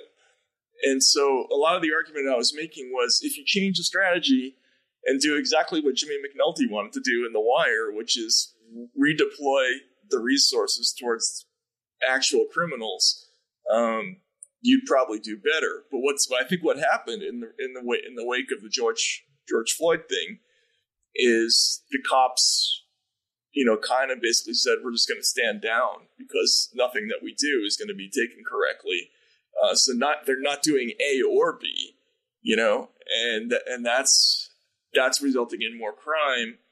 Um, you know, I, I don't know what the solution is. Uh, you know, they've they've got some good ideas about how to how to cut down on some of the violent incidents and um, you know how to avoid putting people in jail and giving them permanent records for stuff that's really not that not that um, significant. But uh, but yeah, the you know the the, the spiking crime rates is a problem, and that's not going to go away until people change their attitudes towards um, you know they, have to have some kind of appetite for policing. I think. Yeah. So it seems like they're well. The, the, at least the appetite for policing is, I think, coming back in the communities, if, if it ever left, Right. in the communities that have been hardest hit by these spikes in, in violent crime. And there, there is, uh, I think, a very complicated, important story to be told about precisely how uh, police departments have been impacted by events of the past couple of months, both with respect to past couple of months, the past year or so, um, both with respect to reforms that have been scored in a couple of places because they have happened at the local level. Um, and people who are trying to do things differently. I, I saw uh, Wes Lowery uh, tweet something about uh, a police department, I believe in Ithaca, New York, that was replacing their police department with a new kind of civilian law enforcement agency that is not police or something. But again, I mean, it's Ithaca, New York. And Right. Ithaca, New York is certainly not Chicago or Brownsville or any of these other Right. places. And quite frankly, a policy that'll work there just won't work in other places. And it's not obvious it won't have other consequences. And you've got plenty of police departments that are struggling to fill jobs, um, places that had cut their staff substantially end up um, making uh, pretty substantial investments in recruiting efforts to try and recruit people to come join their staff because they cannot do the the work that they've cut out, set out for themselves. So it's It's tough. It's I mean, complicated. yeah, it's, it's tough. Look, uh, you know, I, obviously, I you know I wrote books that were critical of police, but I, I hung out with a lot of cops, and it's a tough job. I mean, there, there's no other way to Mhm. describe it. It's it's a hard job. I mean, people don't they don't think about the the minute to minute problems that that that, profession you know involves. Like every time you pat somebody down, you might stick your hand in the pocket, and there might be a dirty needle in there, right?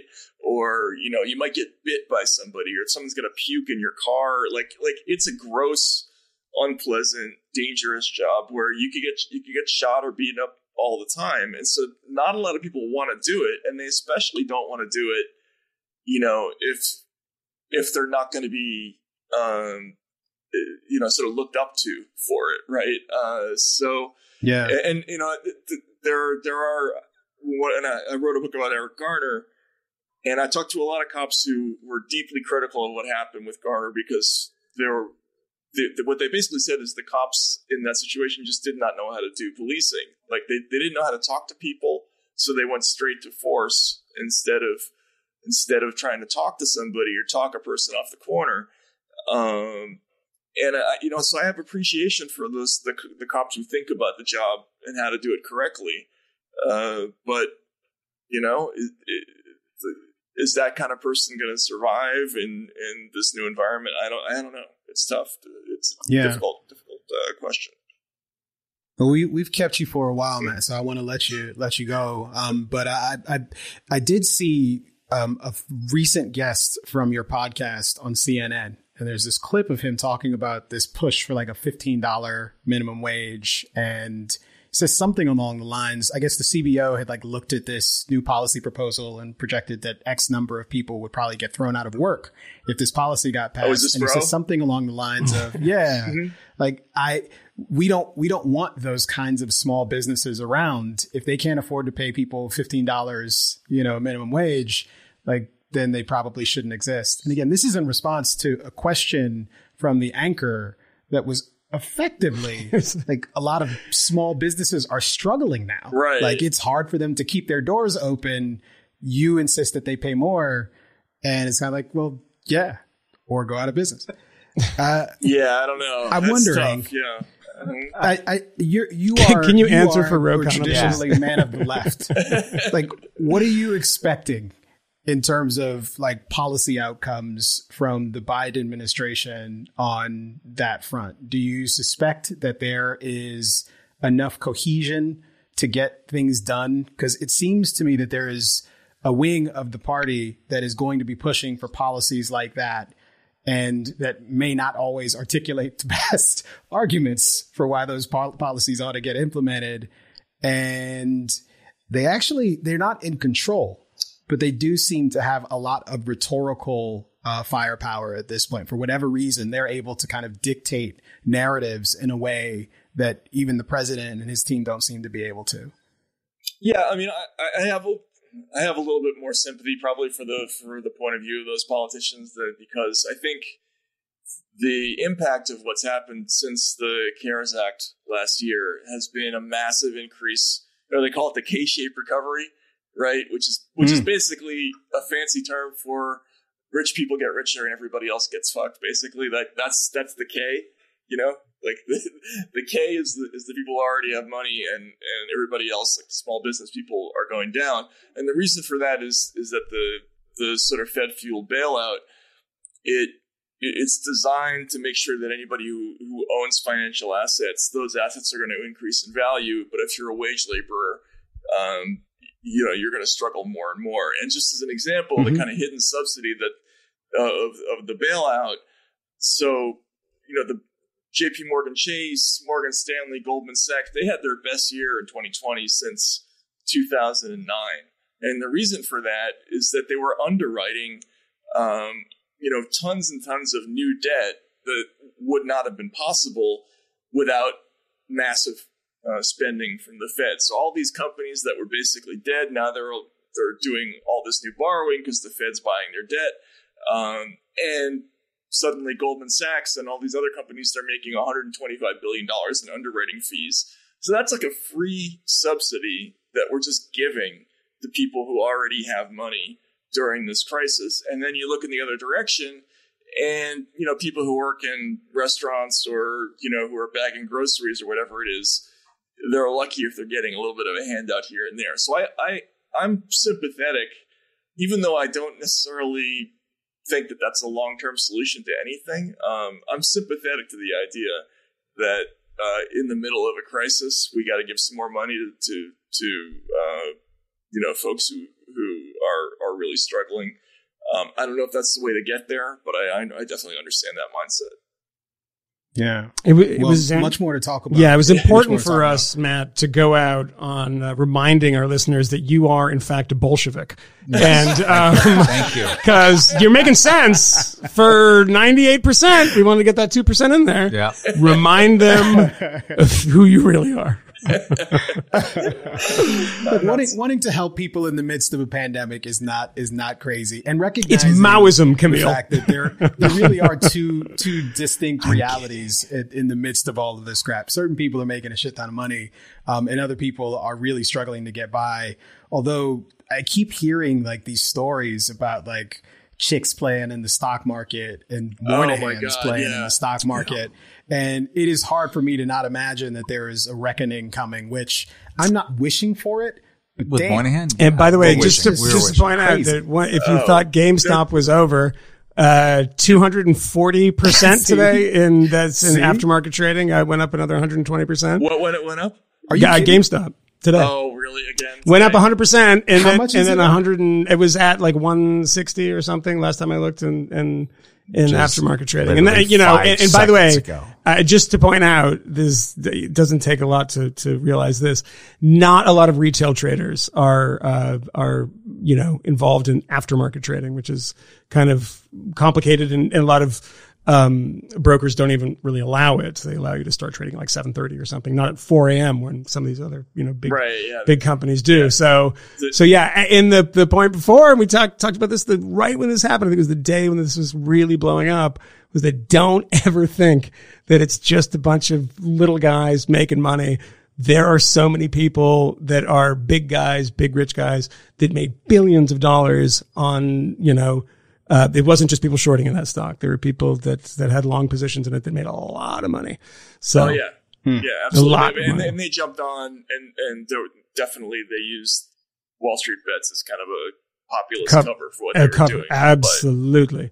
but, you absolutely. know, I mean, yeah. I, I still think it was a fun outcome in a lot of ways. Uh, that, that couple of funds got squashed there, but uh, yeah, Yeah. yeah, I mean, uh, But also that kid, that kid who borrowed like twenty, fifty thousand dollars. He's like a security guard. Right. Did you see No, that story in the. Wall Street No, Journal? No, did he, did he make no, he his- borrowed like.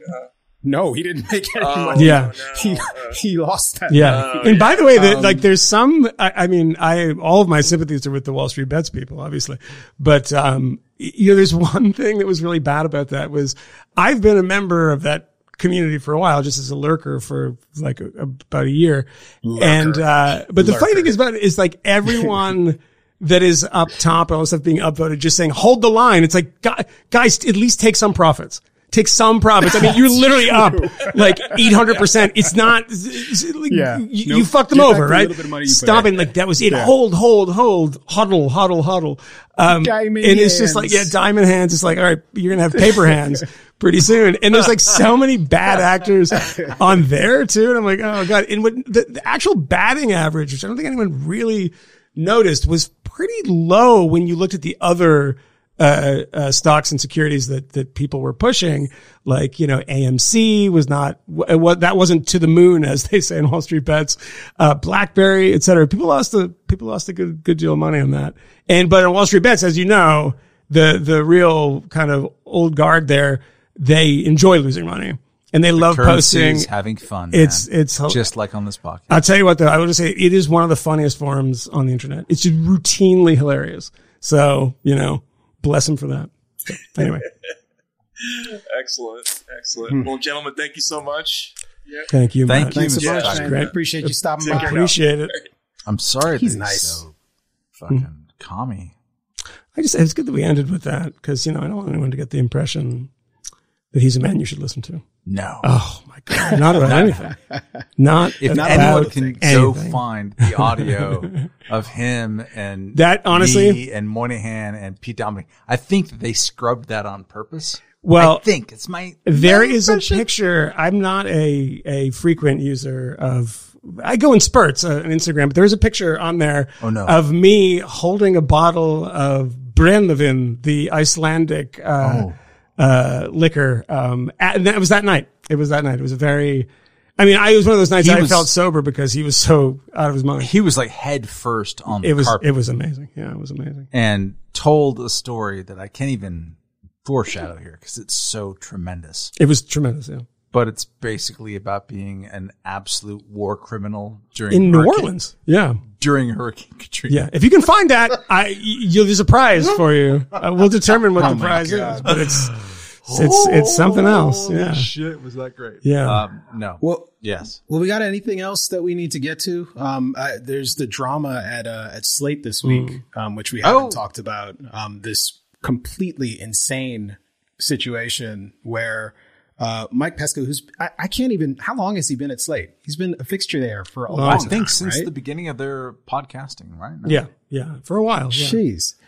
Um, and I don't know him terribly well, but I know him a little bit. Oh, it's funny. This the Thomas uh, Chatterton Williams uh, and uh, Kirsten Powers thing is on Fox News because you What? you were engaging with her, weren't you, yesterday? Oh When- yeah, I was. Yeah, and that's an amazing one because I pointed out to you guys, and I remembered it by the way because I was in publishing, and I am not going to. I, despite the fact that I have no obligation to to continue holding these secrets, I will just say that book went for a lot of money. Um, her book on how the left, in her in her language, is stifling free speech, and she was a Fox News contributor at the time, and She had traveled from the left to the right I mean, she's Fox News and Regnery. she's just making money. And essentially what happens is everybody in, in publishing at the time, I'm sure it's still the case, the, the advances would get, would get bid up so high if the person had a perch on Fox News because everybody had a perch on Fox News had a bestseller. Everybody. Everybody, like, like that doofus on the morning show, Steve Doocy. Steve Doocy. Um, uh, Steve. and the other, the other dumb one there too in the morning show, who's even dumber. Kilmeade? Yeah, Oh. yeah, and he was like, nice. I like- I I'm like sure he's. I'm sure they're all nice. Um, they're just not that bright. and, and so like they, they had like a book about like Washington, and then like Bret Baier had a book who is actually Brett, and they're all bestsellers. And so she was on Fox at the time. And then she, you know, knew what book to write, and it was a New York Times bestseller.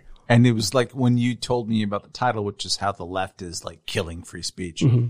or silencing, suppressing free speech. Um, And, how- but, but, but as some background, Kmele, it, she tweeted, um, what exactly? It was that, Well, she was she was treat, tweeting about the Pesca situation. oh yeah, yeah, yeah, yeah. So- I actually I have to actually have to go back Yeah. and find a tweet because it is But, like- it is like kind of extraordinarily bad. actually bad. tell Um, the Pesca situation because at this point it's too crazy. Well, yeah, the Pesca situation is is odd because it seems that about a week ago now, if I'm not mistaken, there was a conversation happening on the Slack channel at Slate. For anyone who doesn't know, Slack is effectively the water cooler. At It's where everyone gets now. fired. That's that's where that's where conversations are happening. There's all That's where careers go to die. Generally, you'll you'll you'll expect like different different genres, different areas of the news organization. Some cases, if you've got a tech team, your tech team probably has their own channel. Oftentimes, there are ethnically themed channels in a lot of different Really? institutions. Um, yeah, there are. Um, and it's some someplace on here. Uh, Mike was involved in a conversation with his coworkers, and the reporting on this seems to suggest that they were discussing recent drama at the New York Times, and specifically whether there was ever a circumstance where it's appropriate for a journalist to be able to use the word nigger or nigga in context when they're describing a, a circumstance, not whether or not they should be able to hurl the slur at I think that's universally use it in accepted that that you should not ever do that. Uh, yeah. Yeah. Yeah.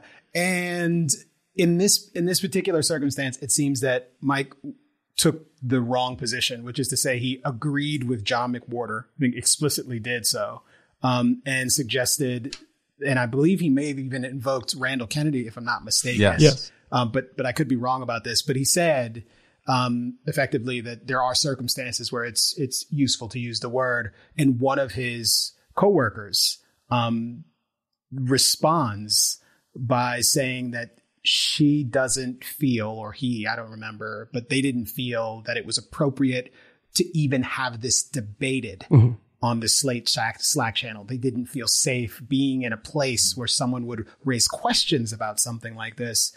And apparently, having raised questions about this, expressed the wrong sort of view about this, not ever having used the word, but simply expressing a view about this, mm-hmm.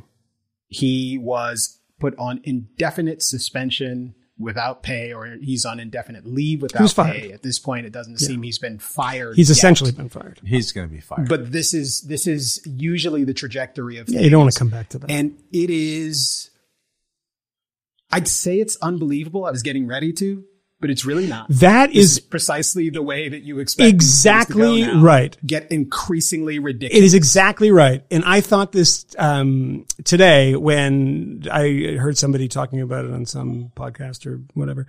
And people always saying this, like, I, I couldn't believe, I think I even said, I can't, this is so, I can't even believe it. And I'm like, actually, this, I totally believe this. I wouldn't have believed it 10 years ago, but now I'm like, yeah, no, that happens all the time. It's just that it's migrating from like crazy people at universities to, uh, mainstream publications that were started by Microsoft. Slate. Um, Yeah. and that was actually a Bill Gates thing. Um, you know, it, and, and it's just shocking in a way. The one thing that is shocking to me it is the uniformity of response, the total and utter groupthink of the people that are attacking their own coworker or people uh, attacking him in media saying the same sleazy bullshit fake thing. Like, why is it? Because apparently this had come up with Mike Pesca in a podcast that he had done um, a couple years ago. And I think he gave a couple of options and they recorded one with the word mentioned and one without it. Um, and they went with the one without it. It's normal. These things, these sorts of things happen, right? When you're talking about these things in, in newsrooms. And that provoked people to say the same thing that I've been hearing over and over and over. Guys, get a new fucking line, which is that, uh, you know, what is it with these powerful white men, White people that want, who just wanna they use just this want to word. use this word. And it's like, I, I'm sorry, wh- what? That's n- not true at all because he didn't use the word, number one. And number two, you guys are the one having the debate.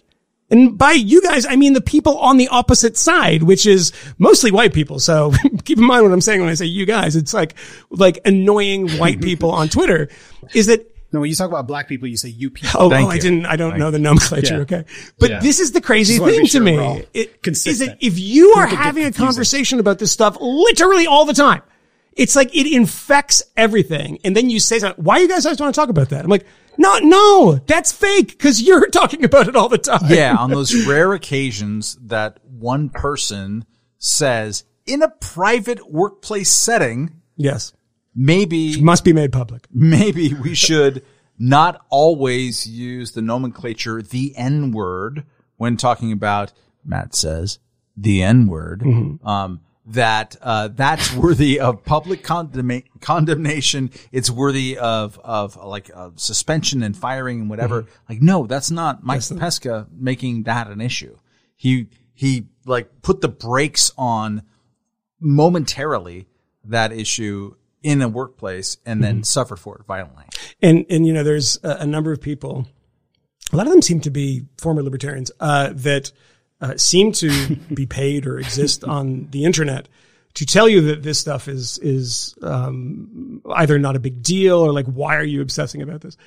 Um, a lot of those people aren't really journalists. Some of them are, but I think that the thing that we can finally say that we've been talking about this for a while and we've been talking about it for a while because we're incredibly prescient. We are Karnak like in our prescience about cultural issues. We are very, very bright and we've been very, very right. And the thing about this is if you look at the scope of this just in the past like three months, you realize that this instinct, which is totally fine as an instinct if people want to express it and not wield it as some sort of weapon against people you disagree with, it has taken over the Times, uh, apparently Slate, Vox, The Intercept. I mean, we can keep it, The New Republic. You can keep going. It's not as if this is like, oh, you know, one of these crazy incidents of somebody's like, no, no, no, no. Stop pretending that this isn't an institutional problem in a lot of places. And the thing is, is we, nobody wants to say the word. We want to be in a place in which we can have conversations about things, including that thing if it happens to come up. It's not something anyone is dying to bring up. Obviously not, because people lose their jobs when they do. But eh, whatever. One of the the story that I I'm mentioned earlier uh, in the New York Times about what uh, happened at Smith College. It included like a range of events, but that began with a 2018 event in which a black woman paying the $78,000 or her family or whatever negotiation, uh, $78,000 tuition at this university was during, I believe, the summer, um, eating in a dining hall that was closed.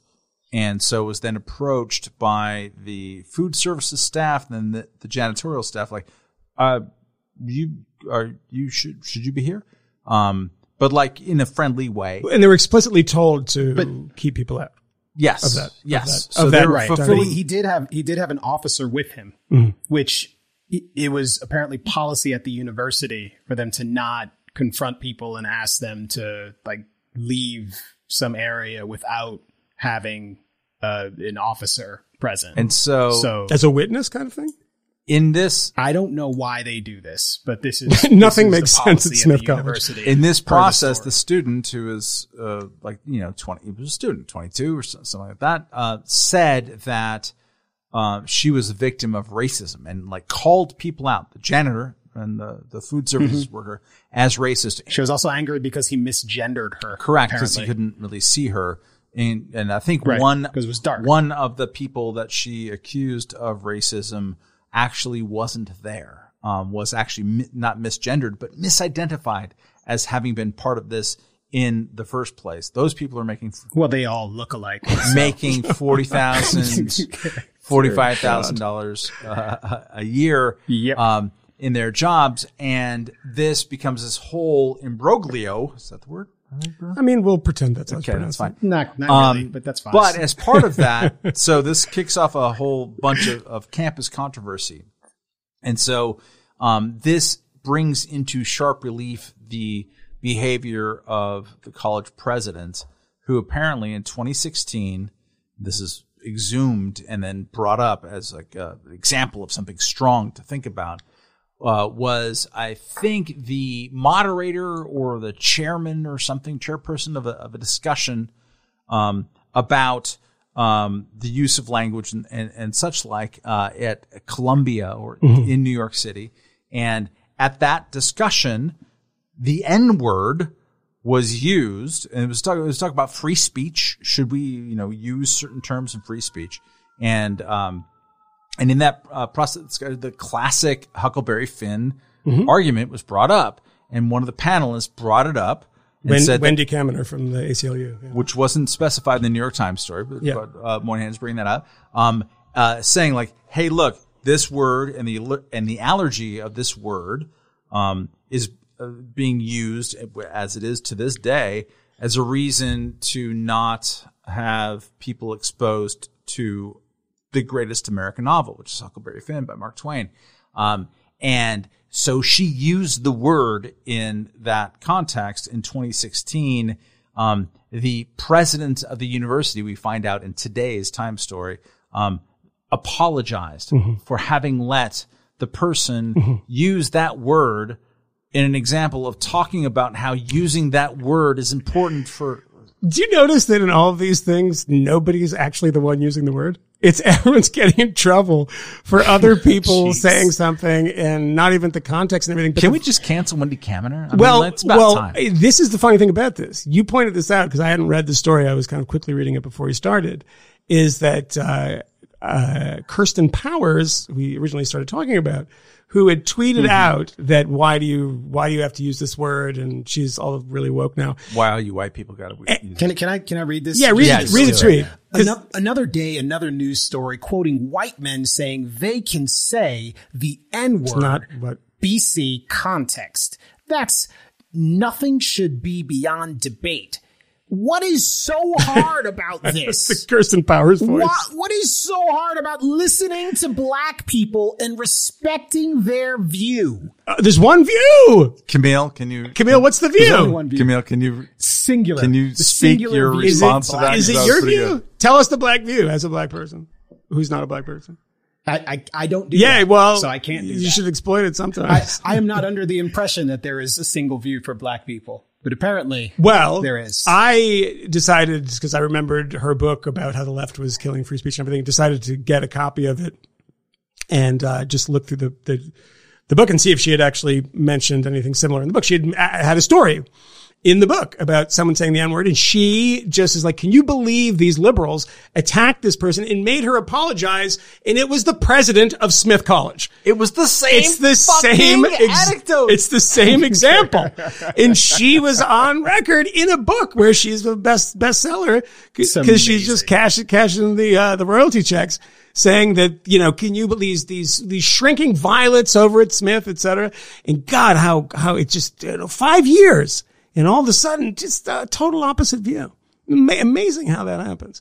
But these people are all trying to keep up with uh, everybody else in journalism. They're all afraid of them. So One of our listeners uh, uh, made the comment, and I think it's kind of true, that Moynihan doesn't do anything except read really shitty books and never forget them. Yeah, I just read books and I never, I, I because I, you know why? And it's not, I would never ever make the claim like, ah, I just like I have a mind like a steel trap. I just want to wreak vengeance on everyone. Even if I don't know what they've done, I No, just, your I'm- hatred is- my hatred is, is, has an Irish passport. It is, there is something. I appreciated you wrong footing Taibbi at the outset. oh yeah, yeah. Oh, for sure. Yeah. yeah I gotta get, I'm gotta get, be really honest about this at the outset. Uh, and you know, you see him c- correct himself later. You know, I am a part of the elite. Uh, I think I think Matt's been very open about this. That's the reason I knew about it. I knew that that uh, he went to the very very elite school uh, down. Yeah. d- You've been trying to keep his privilege, his privileged upbringing a secret, and you put it right out. Yeah, I just had to because in um, the streets. I would never forget those kids at that school and how much I hated them. Yeah. So I had to really take it out on Matt Taibbi. It turns out I finally met one my that I God. like. Um, Matt Taibbi was that is that person? Just in case there's any any confusion, it was him. Yeah. But uh, yeah, all right. Should we should we go home? All right. Well, we should we should punch out of here. I guess I think we've we've done enough for for one Never. day. Um, no, that's not true. There's always more to do, but it's fine. I think we can wrap it up today. Well, I'll tell you. I'll wrap it up in one thing. We never do this because everybody else is annoying about it, and I have to fast forward through the first fucking ten minutes of their podcast when they're saying to join the Patreon. But Yes. we have some stuff there. You should uh, come join. We have a lot of great um, messages from people. We get a flood of them, and uh, we're going to be dealing with that uh, soon. I think we'll record one uh, on Sunday, right?